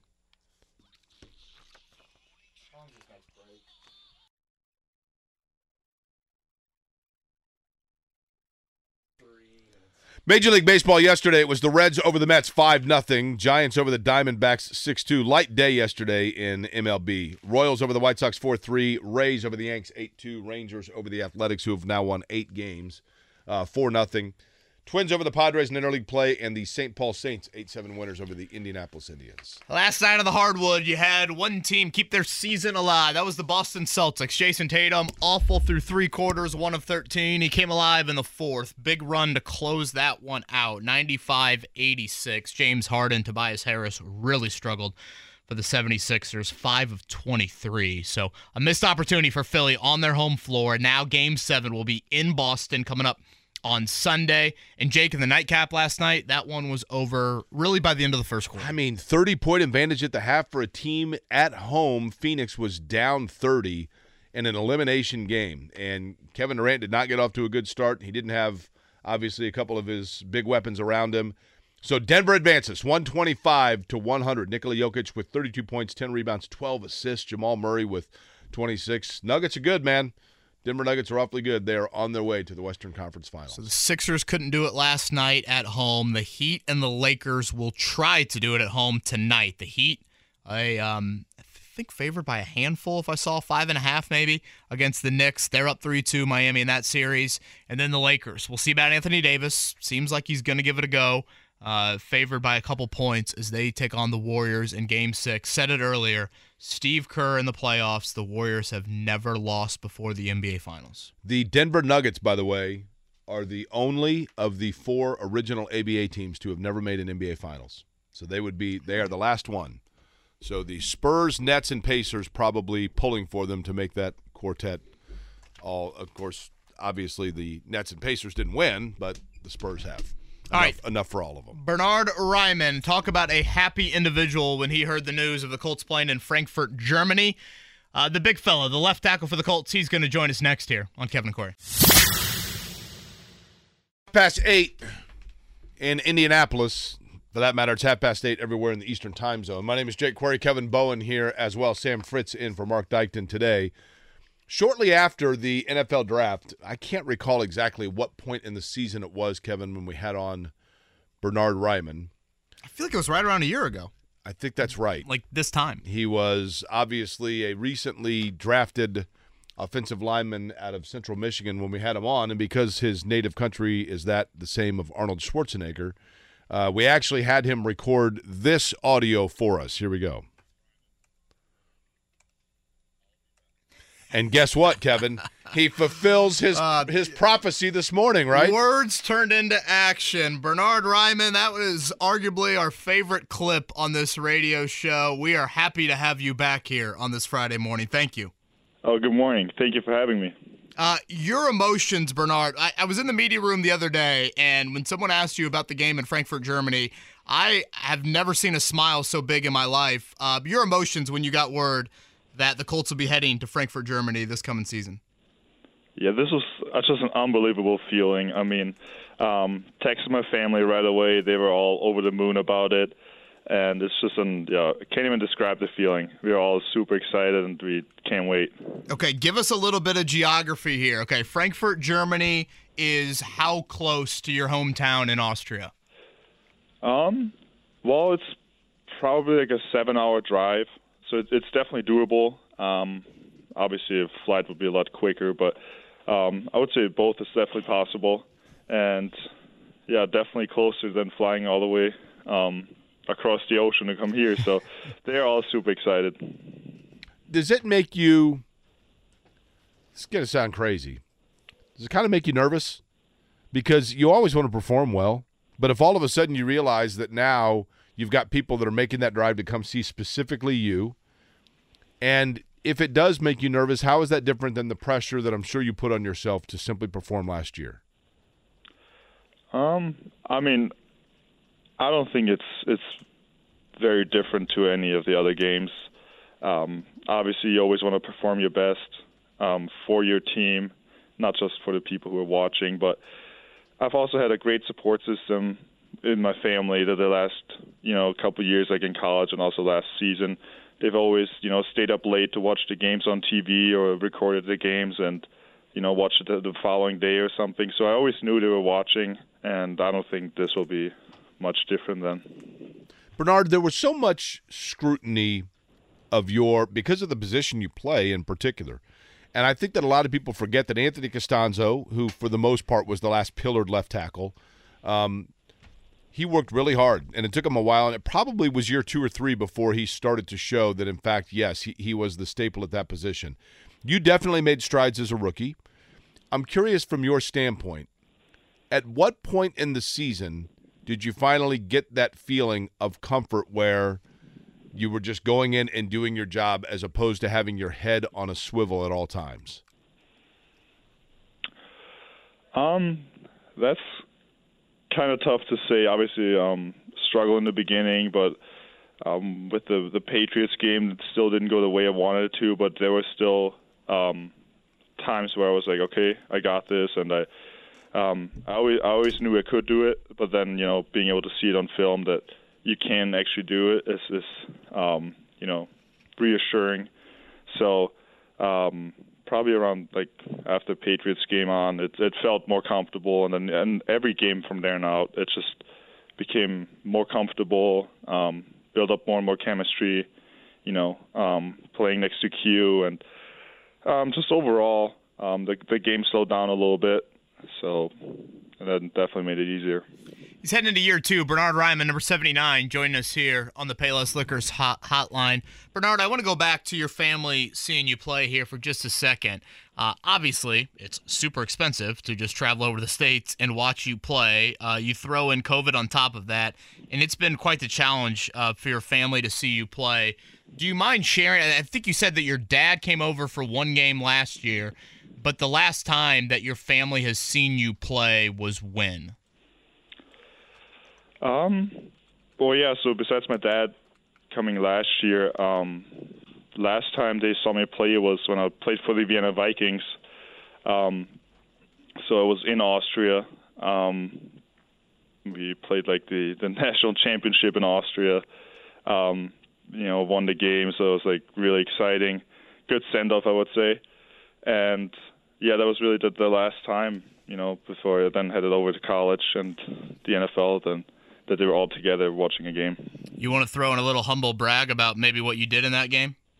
yeah, that was awesome. Uh, they scored a touchdown, so that was that was a little cherry on top. Jake, you could you know maybe go into Shane Steichen's offense. Isn't didn't Anthony Castonzo catch a touchdown in a game? Maybe a Danny Pinter. you know, I think a little tackle eligible Right, coming right. up here. Yeah, why not, Yeah. right? in I'll definitely have to talk to him about that. The, the you know Bernard Bernhard Raimann is our guest. When you came in and you were drafted, and you had to know this, right? You're at one of those positions that just always has a spotlight on it, and that spotlight burnt pretty bright on you last year. And there was conversation at the beginning of the year. I don't think anybody doubted your your skill, but maybe people doubted whether or not you were ready to immediately be able to display that skill was there ever a point where and be honest i mean I, was there ever a point where you your confidence was rattled, or just you started to feel that chatter? I mean, obviously, like playing in this league, you you you know going into it that there's always going to be you know a lot of talk about you and your your ability to play, and you you're trying to you know the best as you can to stay away from it and not let it affect you, but you're always going to listen to it a little bit. Um, but then it's just that much more important to have that you know support system around you. Um, for me, it was you know my fiance, my my family, and then my teammates here who really helped me me through that. Again, Bernhard Raimann is with us here on the Payless Liquors Hotline. You brought up the Patriots game earlier from last season, and I, I found it really interesting, Bernard, that you know you, you you start against Denver on Thursday Night Football, like you said, didn't go well. You didn't play the next couple of weeks. I think you played a little bit in that Jacksonville game. Um, but then you started against New England. Frank Reich gets fired. Jeff Saturday comes in, and Jeff Saturday was pretty adamant that he was sticking by you. And I, am curious. I know he's no longer, you know, the, the the coach, but curious what your interactions were with Jeff and and him kind of sticking by you and and going through your natural rookie development, growing pains, however you want to label it. Uh, what was what was his message to you during that time? And I believe you played every single snap the rest of the season after he took over. Yeah, I mean, Coach Saturday. I mean, he's a just a great guy on and off the field it was a huge honor to get to work with him. And you know, obviously he gave me a lot of pointers here and there, but I think ultimately it was just the fact that you know he kept believing in me um, that really made a difference for me for me personally. And you know, knowing that you have someone like him in your corner is just a, a great feeling and definitely helped me play my game. I know Chris Ballard was hoping that you'd put on a little bit of weight postseason. I think you said the other day that you've put on 15 to 20 pounds. I've done the same over the last couple of years. um, curious what what your regiment looked like in putting on that weight versus mine. Um, I mean, we just have a, a great system here at the at the Colts. I mean, from nutritionists to you know weight room staff, they've been helping me tremendously. Of just you know putting a plan together and you know helping me out in every way possible and all i had to do was just stick to it so that made it pretty easy on me hey i'm curious about this Bernard. i assume i have this stereotype in my mind stereotypes are dangerous i realize i have this thought in my mind that if you grow up in europe grew up in austria that like you've just been everywhere in europe you know what I mean? That like it's like the United States. Like, oh yeah, I've been to Kentucky, I've been to Ohio, and you're like, yeah, I've been to Germany, I've been to France, I've been you know, all over. So I guess the first question I would ask is: Is that true that you have, or have you ventured around to a lot of different European countries? Um, I would say so. To a decent um, number. Okay. Um, at least my family has always, you know, made sure to, you know, show me around, um, and taking me places, which I'm really grateful for. So, if I'm curious of this, I'm basically just taking advantage of having you on the radio to ask you a personal question. Uh, if I was going to go over there, and for example, if, if people were wanting to go to the Colts game in Frankfurt and then pair it with maybe going somewhere else and seeing as much as they can, right, while they're there, um, the two countries I'm curious about, and I wanted you to tell me if they're cool or if they suck, okay? Um, if you've been to them. Belgium and Luxembourg. Are either one of them worth going to? Um, that's a little embarrassing, but I've actually been to neither of them, so um, probably not the best person to ask. Okay, Um, how about Austria? I imagine Austria is pretty cool, right? It is. It is. I mean, any anytime you go, really, go in the summertime, doing like all the the sightseeing and everything, and in the wintertime skiing, snowboarding. It's just it's huge in Austria, and it's really for me personally one of the most beautiful places you can go to in Europe. And then Germany. It's uh, again. I, I apologize for my naivete here, but how similar are the Austrian and German cultures? I mean, I would imagine very much so. But is there like almost a rivalry between the two? Um, yeah, I mean, obviously the language is the same. Um, food is similar. I mean, obviously a lot of history together, but there's always this, you know, rivalry between, you know, national teams in sports and in any category, you know, at the Olympic Games or in like the soccer teams, and now more and more so the American football teams of the two countries. So um, I would definitely say there's a little little rivalry there, but still all in good. What's the food that somebody has to get? A, a Colts fan's going to go. They're going to go watch you guys play in Frankfurt. What is absolutely the thing they have to get? Um, I would definitely say a, a schnitzel is is something to get. Okay. Maybe a beer as well. Just kind of curious for my own 15 pound diet here, Bernard. Yeah, that I, I would definitely say that's um, something that most tourists get too. Okay. You think? Tourist was the key Yeah. word there. Uh, Bernhard Raimann's with us. Bernard, last one for me. You mentioned that you and your fiance obviously have called Indy home, I guess, now for about a year. Uh, what do you like about Indianapolis and uh, I guess your new home here? I mean, I think just Indiana in general is always felt home for me because it was similar to Austria. Um, you know, the, the city of, of Indianapolis is not too big. You still get to go. You can go around. You still find parking, which is nice. And just all the historic buildings downtown um, are awesome to watch. I mean, my fiance and I, we always try to go downtown or in in Zionsville, Carmel. Um, you know, go out to dinner or just walk around. And I, I just think it's it's a beautiful state, and yeah, we we love the um, how it's more relaxed than some some other states. Beautiful roundabouts too, Bernard, in that in that part. It, it is. It is definitely something you have to get used to, but it, it definitely working. Okay, so Bernard, here's what we need you to do because you were so good with the Schwarzenegger impersonation the first time around, but we're going to add a, a little We're, wrinkle we're gonna ask him Yep. to to do this. So, so here's what we need, Bernard, on the way out. If you could, could you do this? Because you, your pause was just flawless on the I, I'm Bernard Hollywood Raimann, like. and then the pause, and then you say I'll be back, which it, and it was all great. Can you do the same thing again? But then this time, after the I'll be back, you got to pause again and then say again, so that next time we have you on, we can say that you fulfilled it again. Can, can we get you to do that real quick? Yeah, we can do that. Okay, here we go. Here we go. I hope he doesn't say never. the oh, return gosh. acting Oh, of Bernhard Raimann. Bernard, the, the floor is yours. I'm Bernhard Raimann, and I'll be back again. Yes. Yes. Unbelievable. there you go. Wow. There you go. Bernard, if your development uh, continues in year two like it has here with those audio endings for our interviews, boy, just start making the bust in Canton for him. Uh, outstanding, Bernhard Raimann. And uh, genuine congrats. Uh, again, seeing your smile the other day when you were talking about it, um, I can only imagine how much it means to uh, be playing a game as close as you're going to get probably to your home uh, home country. So congrats on that. Have a healthy season and appreciate this time. Thank you so much. That is Bernhard Raimann right there, number 79 for the Colts. Just a tremendous, what a tremendous sport. Yeah, to play along with that, right? Oh my gosh. Unbelievable. What exactly is schnitzel, by the way? Sam, do you have that clip? What uh the the one that we just got? Yeah, Give I me mean, one that second, is- I can play it. Yeah. That is so good. Do you know what? what it, and I know I've had it, but what? I don't like German food. Is that does that make me weird? well, you are a big fan of the Rathskeller, correct? Oh, I love the Raskeller. Um, I've always thought it looked kind of like a breaded chicken-ish thing.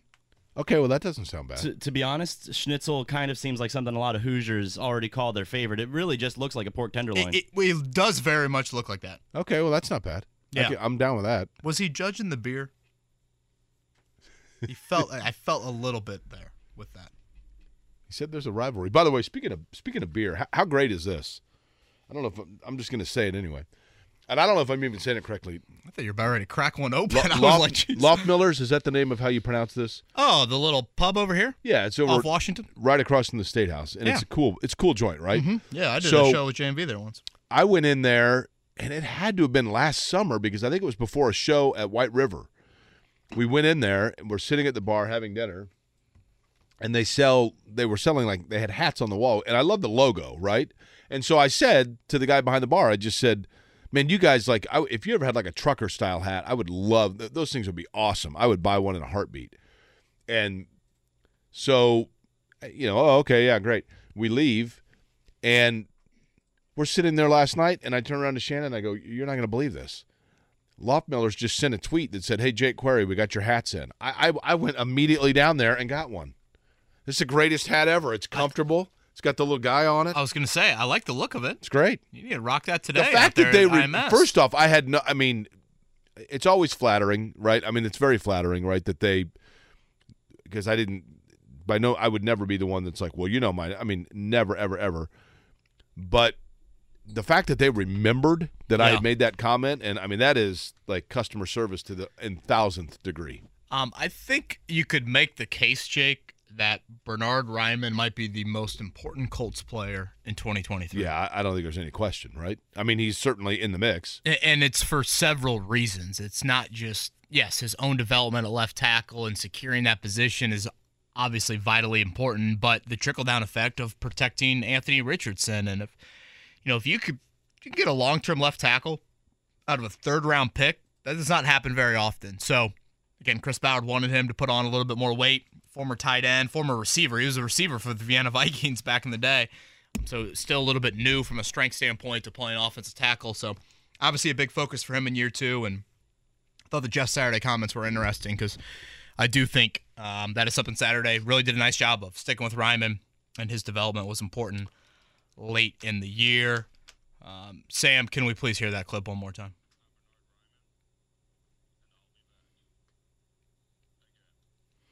By the way, somebody somebody just texted me this. I can't believe you don't know the history of the schnitzel and the pork tenderloin. Am I like, did I lose my Hoosier card? Oh, is there a um, like a coexist? I don't know if coexist is the right word, but is there an overlap there that I'm missing? Maybe it does come from like the German influence of the south southern part of the state. I don't know. Sorry, I, I'm guilty as charged. Yeah. What's the German place in Jasper called? And see, that's the thing. Like from Jasper over all the way over to like I should know that. My brother. you know Napoleon and that area of Indiana, Osgood, all the way over to the east. I, I've just I haven't spent a lot of time in that part of the state, even though my family's all from Napoleon. But I apologize that I didn't know the story between the schnitzel and the pork tenderloin. Um, Sam Schmitt in 10. Is that right, Jake? That's correct. Yep. uh, we'll continue to monitor things. Sam, the blinds are a little bit closed. Is it still overcast out there? It. I mean, it actually looks like we're getting a little bit of sun peeking through, but I, I wouldn't be too hopeful. Trying to break through a little bit. Wouldn't be too hopeful. Sam Fritz is a weatherman. Well, I think he's you know honest. what? it, it looks like there you might be able to get the kids out in the yard to play today, but I wouldn't count on it. Judging by the forecast, I think that's a pretty accurate it is. assumption, assumption there by Well, Sam you're only half screwed today. Uh, four o'clock qualifications over at IMS for the Grand Prix, so we will continue to keep an eye on things out there and keep you updated on that front. Kevin and Query back in a few. 93.5, 107.5, The Fan. Thank you to Bernhard Raimann for joining us. That will be up on the podcast. Some changes, certainly, physically, for Bernhard Raimann here in year two. Think about how different Anthony Castonzo looked between when he was drafted and when he retired. It's kind of a throwback story, but I'll never forget going to a Notre Dame Boston College game. Remember when Boston College was like a top five team with Matt Ryan Yeah. and sat next to Anthony Castonzo's mom at the game? And I believe at the time Anthony was a, I think he was a true freshman starter and was weighing like 260 some pounds soaking wet, which, you know, even for a college offensive tackle, that is extremely light. Um, and I mean, just like she was just so, you know, a typical mom, but, you know, very, oh my gosh, I'm so nervous about him and I hope he can hold up and all that. I'm like, well, Notre Dame's won three games this season, so I think you'll be all right with that. Um, but yeah, he just naturally kind of grew into that body. And I remember he said he had a, a lot of difficulty in keeping that weight on. You know, Really? it, it, it's one thing just to do it, but then it's another thing to kind of keep that weight on. And and the Colts here under Chris Ballard have gone with this trend. Raimann, especially, we saw with Blake Freeland, the tackle from BYU. Jake, I think they've opted for more of the let's find the taller, lankier, for lack of a better term, tackle. We'll put some weight on him, but I'd rather him be very athletic, can handle guys in the pass rush, handle the speed guys, and then if there are those power rushers, we'll put some weight on them and hopefully they can develop there. Uh, the Indiana pork tenderloin was created in Huntington, Indiana in 1904. I actually should know that because I went, I met a friend of mine. A friend of mine from out of town had to do a deposition in Huntington, and we met for lunch in Huntington, and that was the big thing was the pork tenderloin sandwich. The Indiana pork tenderloin was created in Huntington in 1904. The creator's parents were German immigrants, and due to the lack of veal in Indiana at the time, they began using pork instead for their schnitzel. They then owned a sandwich cart and started making them into sandwiches, and the pork Indiana the pork Indiana tenderloin was born. There we go. There you go. Interesting. Interesting. Did not know Schnitzel that. Bonk, of course, in Jasper. Did not know that. You learn something new every day, right? Look at that. Educate and entertain. That's what we try to do here, right? on that. And Sam Schmitt going to join us here in a few. Um, Jake, four o'clock today. Is that right for you guys with quals? Yep, qualifying getting underway at four o'clock. Again, the Indy NXT, which is the formerly known as the Indy Lights, qualifying at uh, two twenty, and then IndyCar at four o'clock. Practice getting underway just about two hours from now. And now I see the sun beaming in here. Sam Fritz, right on cue. My hopes remain the same. So we'll continue to keep an eye on the forecast. Does look like a little rain today, potentially this afternoon, uh, but tomorrow I think slightly better. Which, uh, based off past past Grand Prix, uh, much better from a weather standpoint. Although last year the rain did offer some entertainment for the race. Uh, Sam Schmidt, really cool event and just a really cool dude with his history in IndyCar. He joins us next year. Kevin and Query. Nine o'clock hour underway on a Friday. Jake Query along with Kevin Bowen and Sam Fritz running the big board for us here. Indianapolis Motor Speedway, of course, roars to action coming up here in just a little bit when the cars take to the road course for the GMR Grand Prix, which will be taking place tomorrow. And then naturally everything shifts to the oval. Our next guest who joins us on the Payless Liquors Hotline is the definition of taking a situation that is awful and turning into one that hopefully is positive for people other than yourself. He is a veteran of three Indianapolis 500s before his racing career came to an end after a tragic accident during a test that left him paralyzed. And so now the drive is towards helping other people that might be in the same situation or seeing what can be done to conquer paralysis. Sam Schmidt joins us on the program. Sam, good morning to you. Welcome back to Indianapolis for yet another year of awesome racing in the month of May. Good morning, sir. Great to be here. Hey, let's begin with this. And I know you've got a big event coming up tonight. We will get all of the information for everybody about your annual mm-hmm. event that is taking place. As a matter of fact, 23rd annual Racing to Recovery. Uh, do you say gala, Kevin, or gala? Which I one do usually go gala, but Gala? I can be Okay. talked into others. uh, 23rd annual Racing to Recovery event. How's that? To benefit Conquer Paralysis Now. Sam, I, I want to begin with this, and I think most are familiar with your situation and what took place. And I know that you've been asked this a thousand times, so we'll make it a thousand and one, but I think it's important for people to know. At some point, you had to have sat there and thought about what the future meant for you and you decided, you know what, I'm gonna strap, you know, strap back into a cockpit, but with a different driving mission now, and it's driving towards helping other people with this terrible fate that's been set upon me. What led you to take that initiative? And was there a time when you wanted to just say, be angry at the world and throw in that towel?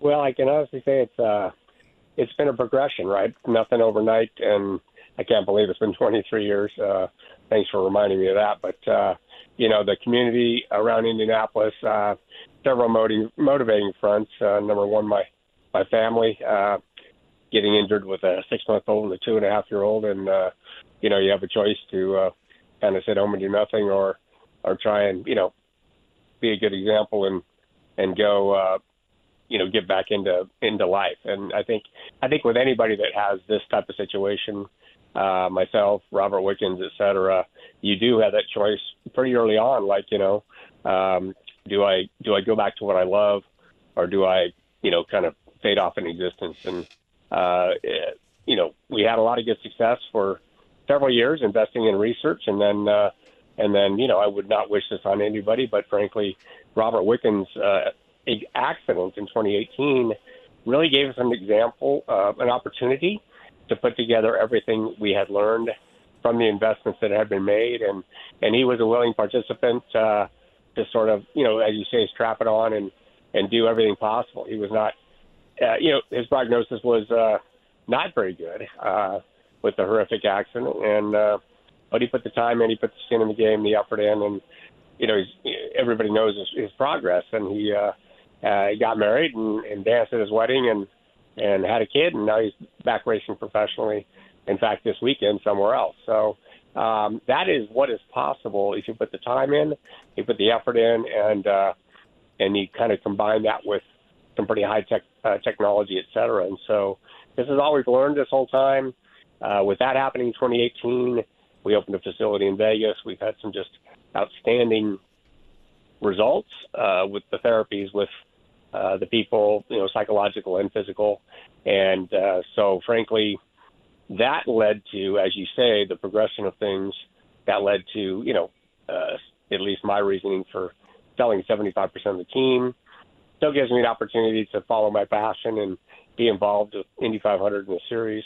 But uh, more importantly, I get to shift uh, my focus towards opening more facilities like that. Uh, it, it, you know, again, I was kind of living my own world for about 20 years, uh, doing the therapy on my own, uh, owning the team, traveling all over, and then uh, we were able to see through Robert's recovery and through the facility in Vegas just how many people this can help, uh, including uh, disabled veterans. And so uh, we're uh, we should have another facility opening up in Phoenix in the next 90 days, and I think over the next couple of weeks we'll have some some really big announcements around here as well. So, um, and I, you know, I got to say, I really appreciate uh, the listeners and everybody around Indianapolis because this event, you know, for a lot of years it didn't directly benefit uh, the people of Indianapolis, but uh, uh, that's all going to change in the future. And then, um, uh, you know, the gala is, is the motorsports community as well. I mean, it's one of those things, right? You try to beat each other up on Sunday and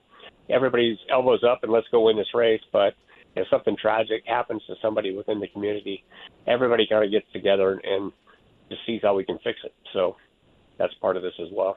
It's an awesome event tonight over at the Roof Ballroom. Uh, an event that, if you can't make it, you can also watch live. I believe we'll get more into that with Sam Schmidt here coming up. Uh, Sam, you, mentioned you know selling the team and, and, and a big you know, stake in, in it. Um, what do you think from like an ownership standpoint? You've obviously had a ton of history in, in IndyCar. Um, it fascinates me, you know, the, the, ownership aspect to it. What would you say is maybe the biggest misconception that some fans might have about owning an IndyCar team? uh, that it's easy, uh, that uh, you know that that uh, partners flock to you, and that uh, you know if you're if you're competitive, uh, you know the, the the money comes in, and it's easy to pay drivers, and you know I I I'm on both sides of the fence, and that uh, you know I think our, I think our drivers should be paid a ton of money because they're putting their lives on the line every time they're getting these things, and you got you know you got baseball players making forty million dollars a year, and and they're not putting their lives on the line yet. Our guys, uh, you know, uh, make good money, but not not anything close to that, right? So uh, that, but you know, then again, you can only afford to pay the driver what uh, what the economics will bear. So it is, uh, in one sense, it's not any different than any other company that's successful. You put you find the right people, you put them in the right position to let them do their job. But on the other hand, it's so much more magnified when you have uh, you know, specialized positions and a gearbox guy, a tire changer, uh, a mechanic, and uh, everybody absolutely positively has to do their job perfectly, or else, you know, something bad could happen, and uh, or you're just unsuccessful. But uh, you know, finding that group of people uh, is extremely tough. Uh, raising the money, getting the partners together, keeping everybody satisfied. Uh, it's just uh, it's it's it's been it you know 20 years running, so uh, that was uh, very draining, a big burden on the shoulder. About 65 families uh, that you feed, and so uh, uh, just yeah, it's, it's tough to put that whole package together. But the flip side to it is, you know, like when you win the inaugural Grand Prix in uh, 2012, and you uh, you have some successes like the pole, the pole in 11, the pole in 16, and other races. Then it, it you know, you kind of forget about all the hard times and all the all the sleepless nights. You know, so it's. uh it's very addictive. That's for sure. Sam Sam Schmidt, by the way, is our guest on the Payless Liquors Hotline. I know that you joined JMV uh, yesterday on this station, and, and, people loved hearing about it. So you told this story, and you and I have talked about this before, but I got to bring it back up because it is fabulous. Um, that guy Eddie kept hitting whammies on Press Your Luck when you were on there uh, in the '80s, yeah. and and then you're just racking up money. You win like 16 grand, which is like five hundred thousand dollars in today's money because we're old, and that was a long time ago. Uh, how did you end up a contestant on Press Your Luck? You know, uh, just a lowly college student sitting there uh, eating my Rice Krispies one morning, and it was on, and uh, and at the end of it, they had the call. You know, they had the the thing down there. You know, we're ha- we're going to have a college week. Uh, you know, if you're a college student, please uh, call in and and you know come down and try out. So uh, I did, and and uh, kind of the rest is history. I actually didn't make the college week, but I they called me back and wanted me to be on uh, the non-college stuff, and so uh, uh, it was it was interesting. Ironically, I had never seen the show before that one morning, and uh, it was a perfect storm. And uh, yeah, I, I I was I love YouTube to death, but when that came out on YouTube and people people started finding me, it was uh, not a good day. But you got to love you know you know get the Don Johnson haircut and the mustache and uh, the uh, the blazer. It was uh, Oh, it's a it good was look. classic. You got to remember 1982, man. Most people weren't. well, A lot of people weren't born by then. So you were on for like three days, right? But was that in reality? Was it like two hours of your life? You know, uh, they film six episodes on a Saturday. They tell you to bring a few changes of clothes in case you're able to one. And you kind of sit, kind of sit in a green room and you watch people play. And that's actually the time. Thank God I wasn't called the first, the first show because I wouldn't know how to play the game. I'd watch four sessions, but I got called up for number five and number six uh, that day, which I won both of those, and then had to come back the next Saturday and and start the process all Was there was there any But, uh, skill to it, or was it was it literally luck? You know, uh, the trivia questions are pretty were pretty easy, you know, and uh, not definitely not Jeopardy quality stuff here, you know, and so uh, I think that's why I was able to get on. But uh, but the the whammy thing, there was a bit of a if you watched it enough, there was a bit of a routine and a bit of a sequence to try and try and not get the whammy, and that ironically that show was just revived, uh, you know, not too long ago for a couple seasons, but it uh, it really wasn't very good. So, um, but yeah, won won uh, won some really a lot of money for that for that day and age, like you said, 1980s. That uh, that paid for an entire year of college there. Now you were at were you at Pepperdine? Is that what school you went to? Exactly. Yep. Now see, that's Wow. like I- I mean, come on. I mean, Talk about jealousy. yeah, I was gonna say. I mean, what what the hell were you doing inside eating Rice Krispies, man? There's some. It was it was early. You know, the girls weren't up yet. But, uh, Um, Sam it Schmidt was, is our uh, guest. it was more beach than it was school. That's for sure. Oh, I'm sure, man.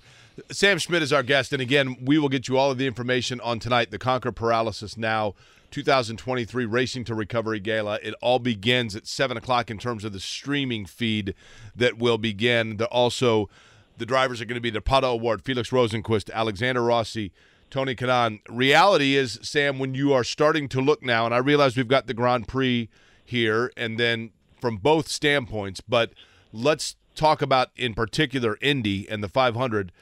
You know, with that team with which you're involved, Pato O'Ward, Felix Rosenqvist, Alexander Rossi, and Tony Kanaan, those are four pretty good arrows, pardon the pun, uh, to be able to fling with. That team's going to be stout when it comes to the 500.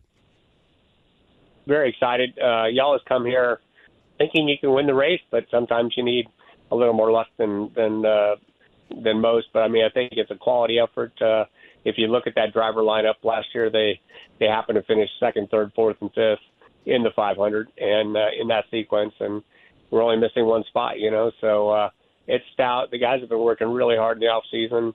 As as race fans know, uh, this process for Indy starts. You know, at the checkered flag at Laguna last year, and so uh, it's definitely the biggest thing of the year, and it's uh, it's about execution. It's about avoiding mistakes, you know. So uh, um, we're yeah we're loaded for bear, and Tony was an excellent uh, excellent find uh, for this 500. Uh, really appreciate being a part of you know what is supposed to be his final 500 anyway. So uh, um, yeah, as you put it, really stout. Um, two two winners and two. Uh, almost winners. Uh, really looking forward to it. Yeah, I was gonna say if that race is maybe a lap longer last year, Pato O'Ward is probably in victory lane. How would you describe Pato, Sam? He just strikes me as just unbelievable energy. Obviously, his talent speaks for itself, and, and if he's not a star already, he, he he will be. How would you describe Pato? Yeah, I mean, you said it. What you see is what you get, right? He's uh, uh, sometimes we say 23 going on 15, and uh, um, no filter, and and you know I think that's why the fans love him and why his popularity continues to grow, and um, he'll be a force to be reckoned force to be reckoned with for quite a while. Sam, when you had mentioned Sam Schmidt is our guest on the Payless Liquors Hotline, you had mentioned Robert Wickens' journey, and the fact that he, you know, perhaps is one of those that you're able to see the benefit of the money that's been raised. You know, the over 18 million dollars that's been raised over the years through these different efforts. You know, a record one million dollars raised by this event a year ago. But is there a, a an an off track, let's say, story of a time when for you I'm sure, like all of us, you have days that are rough, that are frustrating, that are challenging. Is there a moment or an epiphany that you can recall where you saw, not in yourself, but in somebody else, that you just thought to yourself, I can't give up because that person needs us to continue? That person needs to be touched. Was there a particular moment or person that inspired you? Have inspired so many, so who has inspired you? you know, uh, it, it uh, it's not just one. You know, it's uh, uh, it's probably in the hundreds by now because uh, I was I had professional athlete insurance, had an incredible family. My wife and I just celebrated 30th anniversary. I can tell you, in this situation, the divorce rate's 85 percent. It's not easy, and so uh, that uh, my father had a racing accident, uh, which he uh, beat the odds and uh, you know put all the naysayers you know and went on to do some great things. So I had that example. I, you know, I had all these reasons you know for me to come back, but I was uh, you know sort of operating in my own world with uh, the ability to get the equipment and have the right support. Uh, but then uh, you do see, I got to say, especially opening that facility. Uh, I started working out there a couple days a week myself to get to get ready for my daughter's wedding, and and then it's just like you know just smacks you in the face. But I think I think leading up to that too. I mean, uh, the guys that are around the paddock for a long time know that we uh, we have these date the races programs where in different markets we bring out uh, PVA members, DAVM members, Wounded Warrior, um, and several people that uh, you know get to come to the track and kind of experience uh, behind the scenes and see how accessible everything is. And there's just countless stories of people who really, uh, you know, don't have insurance, don't have a pot to piss in, don't have uh, a family, the kind of family support I have, yet they have gone, uh, you know, uh, met a guy who uh, uh, created a basically a cherry picker to get him back in his harvester so he could drive his harvester and be, you know, still be a farmer.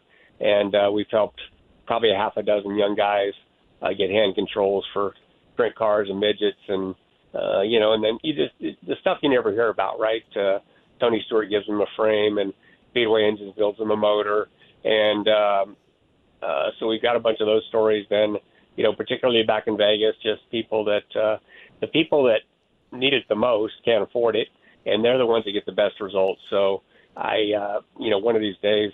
I'd love to do, you know, a bunch of little six minute videos or something for, you know, just the hundreds of people that have surprised me and astonished me and and motivated me to try and bring it to the masses. You know, try and get it to more people uh, because that when you and it's not just spinal cord injury. I mean, we're talking brain injury and uh, uh, MS, and uh, you know, we just lost Bill Oesterle, right? ALS, PLS. Uh, um, there are just so many disorders that are directly applicable to the type of research we've been doing. So um, it's uh, yeah, those successes on the track, off the track is what uh, is what gets you up every morning. It's an incredible cause. Again, the 2023 Racing to Recovery Gala tonight over at the Indiana Roof Ballroom. Sam, could you fill us in on some details? I, I believe you guys, at least uh, as of last night, had some tickets still available, um, either for those that you know would be looking to possibly attend tonight or those that can tune in online. Yeah, I mean that was one of the you know, kind of there were a lot of negatives to COVID, but one of the positives were we had to scramble and create a uh, a virtual auction because uh, it is our largest fundraiser of the year. and We needed to, you know, get some money, and thank God for uh, Gretchen and her team here on the ground. They they created the first virtual gala in about five weeks there in 2020 uh, that ran in, in parallel with the 500, and um, and but it was so successful in, in getting people from around the country that couldn't attend the race uh, to uh, to watch online and and bet on on them. So we had to once we got back to live galas, uh, we had to uh, uh, include that. So now we have a hybrid. We meet there, and as you said, you can still get some tickets. Uh, it's 6:30 to 7:30 is a cocktail hour, and then uh, we had drivers coming and going and then um, at, about eight o'clock hard, I think the uh, the virtual auction kicks in. The people that are there will watch the virtual auction on a big screen and eat dinner and drink and bid on items, and then uh, but you at home for free can just you know go to the website, log on.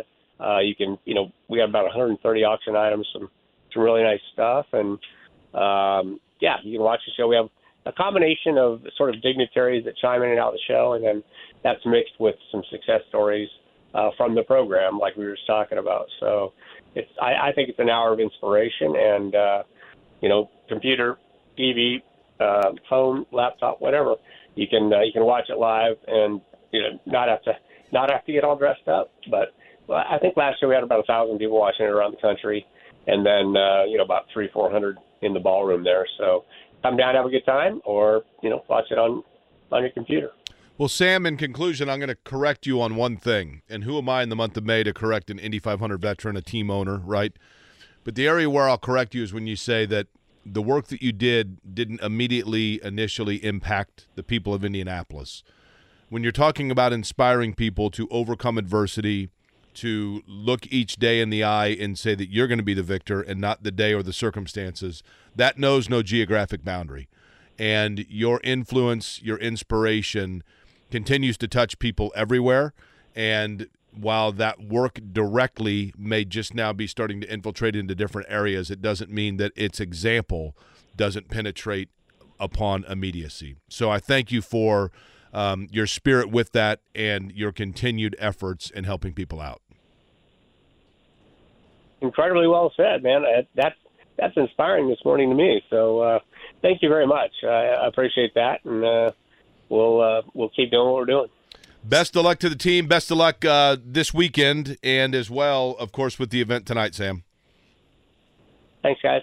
Thank you, Sam. That is Sam Schmidt right there. Just an unbelievable cause, and really has been a hero um, in his own journey. And every time you see him, Jake, I'm just my gosh, that dude just exudes inspiration. Um, and how he's carried this flag for so many different types of people, different types of injuries.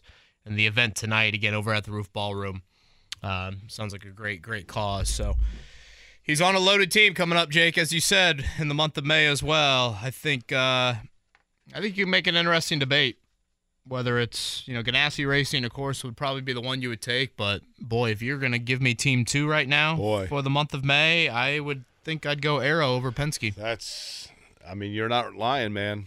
Pato O'Ward, Alexander Rossi, Felix Rosenqvist, and Tony Kanaan. You know, and, and Rossi is so good on the outside line and in traffic. Kanaan is so good in just in the the expertise of it all.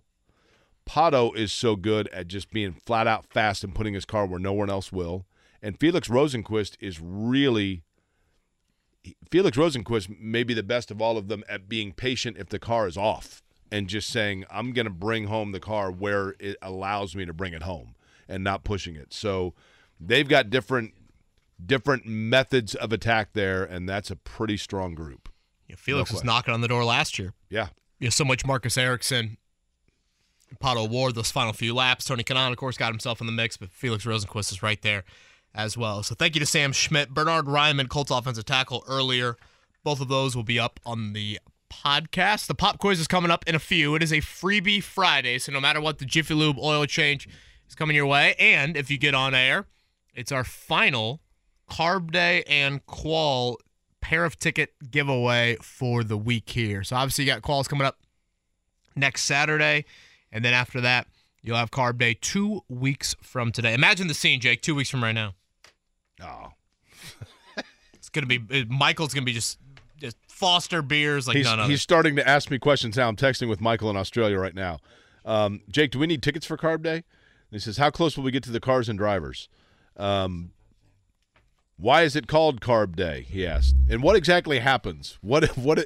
How do I say that? What exactly? Yeah, that's boy. Just say pictures don't do it justice. what exactly mm-hmm. happens yeah. on Carb Day? Yeah. Well, Kevin. He might want to keep the phone at home. Kevin has a Coors banquet by seven thirty. Yeah. That's mm-hmm. what happens on Carb Day. It'll be a Keystone Light. Just the, the the crispness will hit the air by about seven oh one. About 25 seconds. It is. Is it not just the best though? Ah, and I honestly, mean, it's Jake, like a civic holiday. we deserve a good weather carb day. We have not had that in a while. okay, listen. You, you listen, smarty pants. I, I'm going to pull up right now the long range forecast. Oh, my okay? gosh, yeah. Just to just to exercise the demons because I never Isn't ever, Sam Fritz our resident?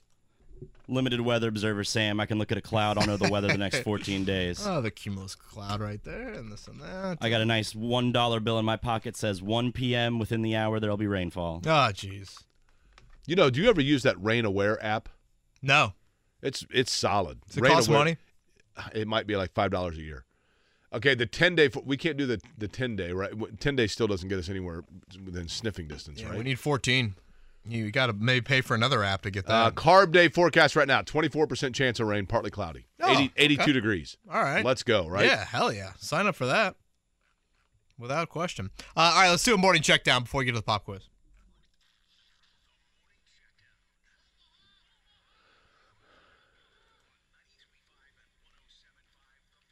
You know, I always feel this way about when you get to game sixes, and I feel like the Sixers felt it last night. You've got game six on your home floor. It's a chance to win the series. Yes, you aren't playing to keep your season alive like Boston was last night, but you could make the statement you might feel a little bit more pressure because you don't want any part of a game seven on the road. Philly clearly felt some of that last night. Jake, will Miami and or LA feel any of that tonight as they try to do what Philly could Well, not do last night? LA's got to know that they're playing with fire with Golden State, right? You got to you got to get rid of that. Uh, Miami though is going to advance, right? I wouldn't want any part of a game seven, Madison Square Garden. By the way, my hat is apparently Low Millers and not Loft Millers. I said Loft Millers. It's Low Millers. My apologies. Still a cool place. Uh, Miami wins, and Anthony Davis. I mean, that's a curveball for sure. But I, I think LeBron can carry a team for a game. I don't know that at this point in his career he can do it on conse- you know, for the rest of this uh, of the season. But he certainly can be a donut tire. If the Lakers win tonight, they will take on the Nuggets. The Nuggets have clinched their spot in the conference finals. That game was over pretty much after the opening tip last night in Phoenix. Denver was up 18 after one, 30 at halftime. Nikola Jokic with a triple double. So Denver moving on, the number one seed in the West. They will be in the conference finals. And Jake in the East, we will get a game seven with Philly and Boston. And Philly and Boston know that whichever one wins is going to have home court for the rest of the season, right? Correct. Throughout the playoffs. That's what they're playing for. So that'll be on Sunday time, still be to determine there. Major League Baseball yesterday, Reds over the Mets 5 nothing. It was the Giants over the Diamondbacks 6-2, Twins over the Padres 5-3, Royals over the White Sox 4-3. Tampa beat the Yankees, the Rangers beat the Athletics, and the Indianapolis Indians lost 8-7 to the St. Paul Saints in the International League. Uh, today over at IMS, we talk about the weather. Uh, looks to be okay for this morning practice here coming up any minute now over at IMS. The road course with the Grand Prix tomorrow, green flag just after 3.30. Uh, Jake and the radio team will have your coverage. Quals begins at 4 o'clock today, and then a little after 3.30 tomorrow, though, over there at IMS. And in the NHL last night, I talked to actually one driver from the Indianapolis 500 yesterday that said, I like your guys' morning show, but you don't talk enough hockey. Oh, Yep. Uh, the Carolina care to Hurricanes. share who that was? Or Ed gonna- Carpenter. Okay. We're going to have him on at some point? Yeah, we'll have him on to talk hockey. Ed uh, Ed Carpenter's Carolina Hurricanes. Actually, I don't know who he roots for, but he likes hockey. Three two Illinois the New Jersey right? Devils. Paris, Illinois, but raised in Indy. Mm-hmm. Uh, the Seattle is it Kraken or Kraken? Oh, jeez. You always do that. It's the Kraken. It's a great logo. Okay, well they were cracked yesterday. Stars beat them five two. That means, by the way, that Dallas leads that series three games to two. Carolina eliminated New Jersey four games to one. Uh, the Pacers, the last little bit of news here. Obviously, the lottery coming up on Tuesday night. They also have their first draft workout today. Uh, probably the most notable name on that list, I guess two of them. One, Jaime Jaquez. Think of the great facial hair out there for UCLA this past season. Really nice career for the Bruins. Uh, and Andre Jackson Jr., the do it all wing for Connecticut, super athletic. Um, those two will be among six guys working out over at the practice facility. Pacers have five picks in this year's draft, so don't view this group, I think, as lottery type of uh, looks here. This is more of a uh, probably in the second round with some of these names on the list. But draft season right around the corner, and we'll find out exactly where the Pacers will be drafted in the top 10 coming up on Tuesday nights. All right, it is pop quiz time. It is freebie, freebie Friday. Scotty's entered the building. Uh, Scotty, uh, the difficulty of this pop quiz? A five out of 10. I see multiple racing questions, right? believe last time we had a racing question, it did not go very well. That's that's right. How many miles is the Indianapolis Oh, race? The guy's like, ah, I don't know, man. I'm not a race fan. okay. Uh, give us a call, 239 1070. Pop quiz is next. I think it's a lot harder than Scotty believes. Yeah, I, th- I think it's definitely a lot harder than Scotty believes. Let's see here. Nothing against the intelligence of our listeners, but I just try to live in reality. We are giving away a pair of tickets to Carb Day coming up two weeks from today, and Qualls next weekend, and obviously on a Friday, Jiffy Lube oil change. No matter what. I'd say it's more of a seven than a five. Yeah, I would agree. I would agree. Uh, do you want to go seven or five for our number here? Uh, I'll go. Which one you want? Seven? We never do seven. Lucky number seven, Sam Fritz is who? That is Barry. Barry. How's it going? Barry, uh, please turn down your radio if you don't mind. How are you on this Friday? Just turning down. Yeah, I'm doing good. How about yourself? Wonderful, wonderful. Barry is, um, I, I, I'd assume, but I have a friend named Barry. His real name is Bernard. Is your real name Barry on the birth certificate? Yep, just Barry. Plain old Barry. I know. Who's your favorite Barry, not named Halle? Barry Sanders. Ooh, okay. I was thinking, you know, Barry Bonds. You like Barry Bonds? No, I was a Ken Griffey Jr. fan growing up. Um, Nice. Barry Gibb. Uh, nah. Manilow? Oh, yeah. that's a little. That's a little past my time, or If before you my time. if so you could said, have dinner tomorrow night with Barry Sanders or Halle Berry, which one would you Oh, pick? boy. uh, probably Howie. I should I was hope. really hoping Barry's going to No say, well, what happens after dinner? Barry, you know, Barry Sanders actually. Would you agree with this, Barry? Barry Sanders, if you could just, I mean, as a as a football player, unbelievable. And I think he seems like a cool dude, but he's like really quiet. Like I don't know how exciting he'd be to have dinner with. Yeah, I mean, I, I agree with that. He was, you know, really quiet, didn't show about, just, you know, humble guy. But man, Probably was- would be a boring dinner, but so But- yeah, I'd pick Halle Berry for he, sure. he could flat out play. Barry, have you called the program before? Um, I have. It's been quite a while though, probably over a year that I've been on. Okay. And it, let me ask you this, Barry, and Diet Cokes are certainly fine. If you were going to come to our PBR party, would you rather sit and have a PBR with uh, me, that would be Jake, or Kevin? Um, Barry, you don't have to you, Jake. answer. You, you, you go with Sam Fritz. Did you wait? You I'll, said go with, I'll go with uh, Halle Berry on that one too. yeah, J- Jake needs his ego fed, so go ahead and say Jake that's on right. that one. All right. Well, Barry, along now, Barry, you attended what high school? Uh, Washington. Oh, that's George okay. I, I think I do recall now. We talked a little basketball last time you called. Okay, so Barry, Yeah. and speaking of that, uh, there might be somebody from your alma mater in the pop quiz. Uh, Would you like for me, that would be Jake, or for Kevin to lead you off with question number one? Let's go with Jake. I need the hint. There we go. I like that. All right, here we go. Uh, Barry, question number one for you. The Boston Celtics won last night in Philadelphia, forcing a game seven in their Eastern Conference semi series.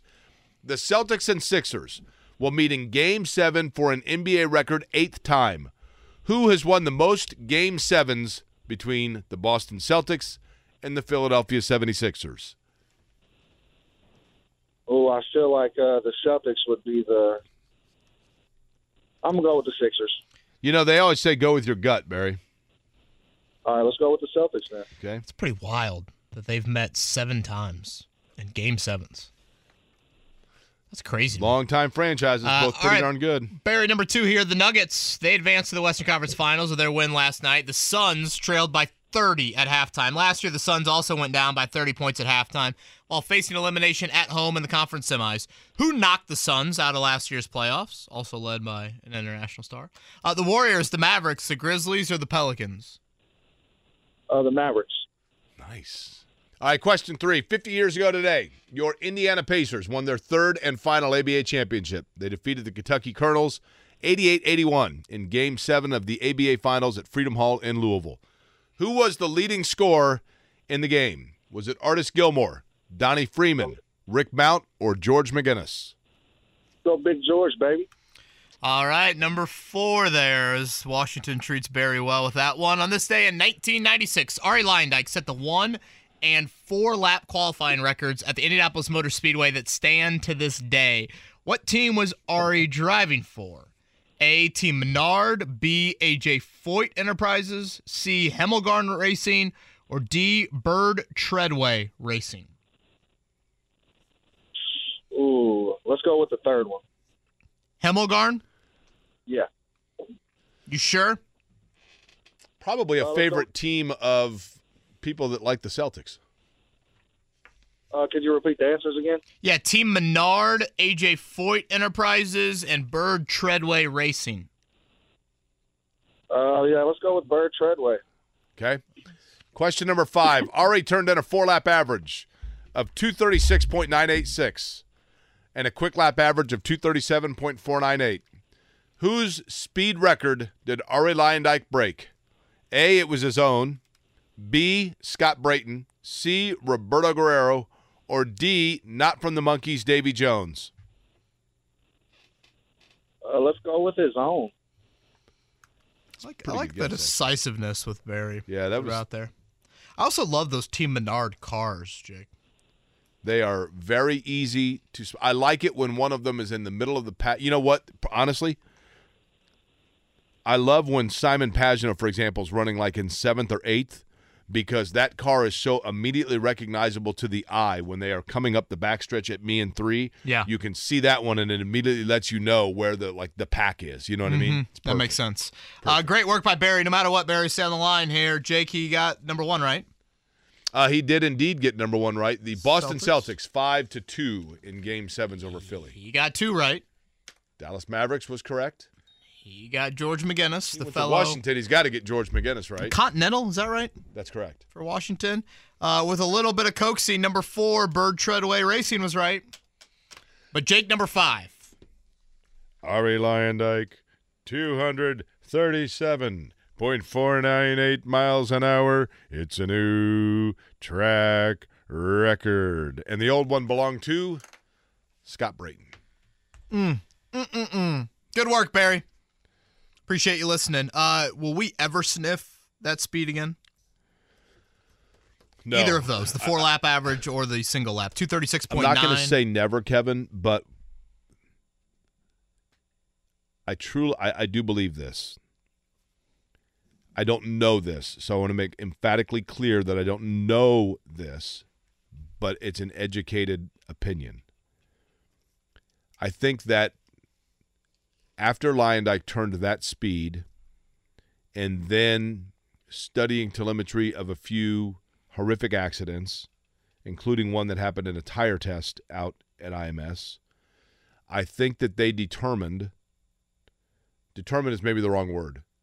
They began to believe that they had perhaps reached the speed where you there became a speed where if you got air underneath the car, the downforce that was designed to push the car down, if you took that out to get that speed and then air got underneath the car, there was too high a probability of that car essentially being an airplane. N- not to the point of an airplane's height, No, that's Michael in Australia's company. but of getting air. right, right. And so, um, so I think I do believe that there is a speed that they believe to be the safest maximum, and as they get towards that speed, I think that they will continue to do things to then govern the cars back down. However, just like the innovation that tried to get cars to go as fast as possible 100 years ago, I think there now is an ongoing exploration of the innovation that would allow them to eventually get through that ceiling.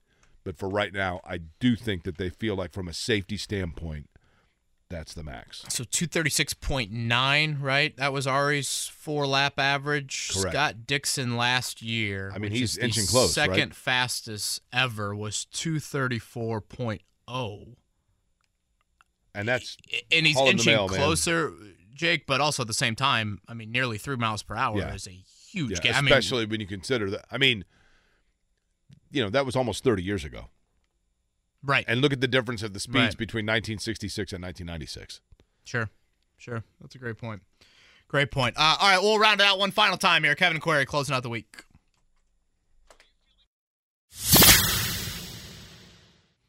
I think it's a lot harder than Scotty believes. Yeah, I, th- I think it's definitely a lot harder than Scotty believes. Let's see here. Nothing against the intelligence of our listeners, but I just try to live in reality. We are giving away a pair of tickets to Carb Day coming up two weeks from today, and Qualls next weekend, and obviously on a Friday, Jiffy Lube oil change. No matter what. I'd say it's more of a seven than a five. Yeah, I would agree. I would agree. Uh, do you want to go seven or five for our number here? Uh, I'll go. Which one you want? Seven? We never do seven. Lucky number seven, Sam Fritz is who? That is Barry. Barry. How's it going? Barry, uh, please turn down your radio if you don't mind. How are you on this Friday? Just turning down. Yeah, I'm doing good. How about yourself? Wonderful, wonderful. Barry is, um, I, I, I'd assume, but I have a friend named Barry. His real name is Bernard. Is your real name Barry on the birth certificate? Yep, just Barry. Plain old Barry. I know. Who's your favorite Barry, not named Halle? Barry Sanders. Ooh, okay. I was thinking, you know, Barry Bonds. You like Barry Bonds? No, I was a Ken Griffey Jr. fan growing up. Um, Nice. Barry Gibb. Uh, nah. Manilow? Oh, yeah. that's a little. That's a little past my time, or If you- my time. If so you could think. have dinner tomorrow night with Barry Sanders or Halle Berry, which one would you pick? Oh, pick? boy. uh, probably Howie. I should hope. I really hoping Barry's going to No say, well, what happens after dinner? Barry, you know, Barry Sanders actually. Would you agree with this, Barry?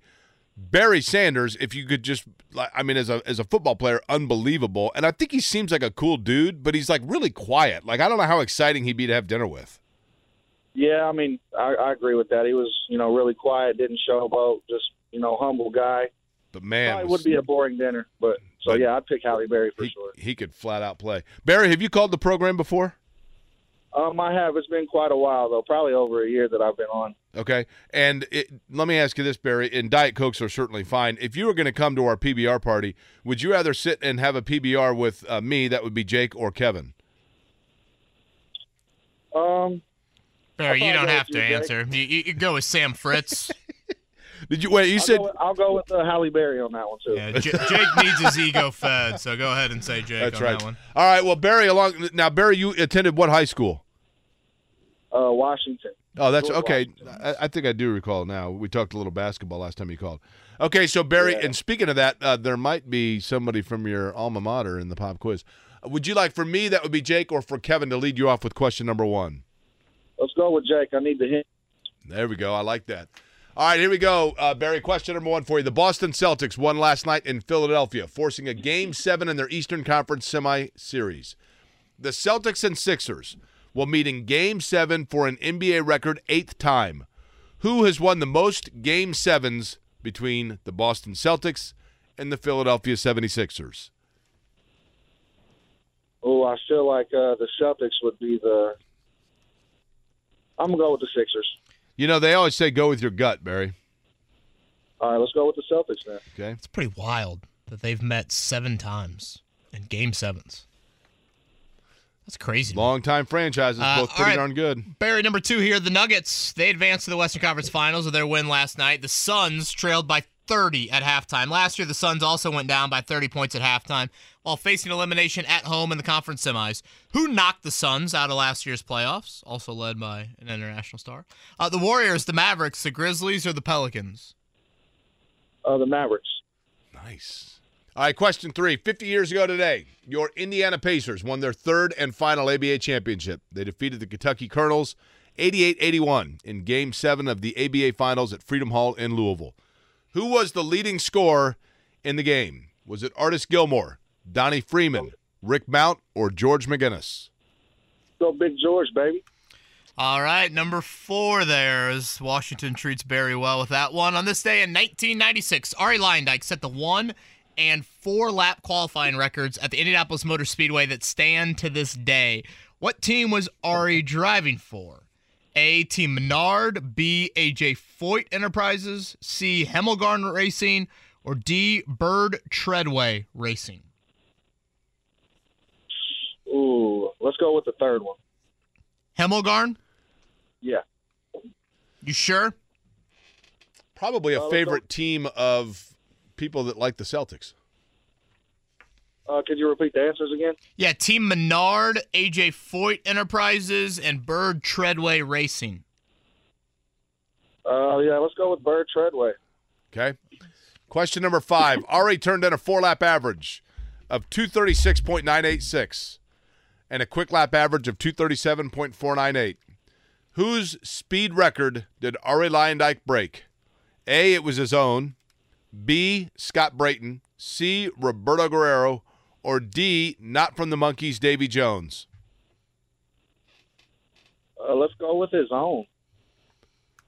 I like, I like the guess, decisiveness with Barry. Yeah, that was- out there. I also love those Team Menard cars, Jake. They are very easy to. I like it when one of them is in the middle of the pack. You know what? Honestly, I love when Simon Pagenaud, for example, is running like in seventh or eighth because that car is so immediately recognizable to the eye when they are coming up the backstretch at me and three. Yeah. you can see that one, and it immediately lets you know where the like the pack is. You know what I mean? That makes sense. Uh, great work by Barry. No matter what, Barry, stay on the line here. Jake, he got number one right. Uh, he did indeed get number one right. The Boston Celtics. Celtics five to two in Game Sevens over Philly. He got two right. Dallas Mavericks was correct. He got George McGinnis, the Went to fellow Washington, he's got to get George McGinnis right. Continental. Is that right That's correct. for Washington? Uh, with a little bit of coaxing, number four, Byrd Treadway Racing was right. But Jake, number five. Arie Luyendyk, 237.498 miles an hour. It's a new track record. And the old one belonged to Scott Brayton. Good work, Barry. Appreciate you listening. Uh, will we ever sniff that speed again? No. Either of those, the four lap average or the single lap. Two thirty six I'm not going to say never, Kevin, but I truly, I, I do believe this. I don't know this, so I want to make emphatically clear that I don't know this, but it's an educated opinion. I think that after Luyendyk turned that speed, and then studying telemetry of a few horrific accidents, including one that happened in a tire test out at IMS. I think that they determined, determined is maybe the wrong word. They began to believe that they had perhaps reached the speed where you there became a speed where if you got air underneath the car, the downforce that was designed to push the car down, if you took that out to get that speed and then air got underneath the car, there was too high a probability of that car essentially being an airplane. N- not to the point of an airplane's height, No, that's Michael in Australia's company. but of getting air. right, right. And so, um, so I think I do believe that there is a speed that they believe to be the safest maximum, and as they get towards that speed, I think that they will continue to do things to then govern the cars back down. However, just like the innovation that tried to get cars to go as fast as possible 100 years ago, I think there now is an ongoing exploration of the innovation that would allow them to eventually get through that ceiling. But for right now, I do think that they feel like, from a safety standpoint, that's the max. So 236.9, right? That was Arie's four lap average. Correct. Scott Dixon last year. I mean, he's inching close, right? Second fastest ever was 234.0. And that's And he's Hall of the inching mail, man. closer, Jake, but also at the same time, I mean, nearly three miles per hour Yeah. is a huge yeah, gap. I mean, especially when you consider that. I mean, you know, that was almost 30 years ago. Right. And look at the difference of the speeds Right. between 1966 and 1996. Sure. Sure. That's a great point. Great point. Uh, all right, we'll round it out one final time here. Kevin Query closing out the week.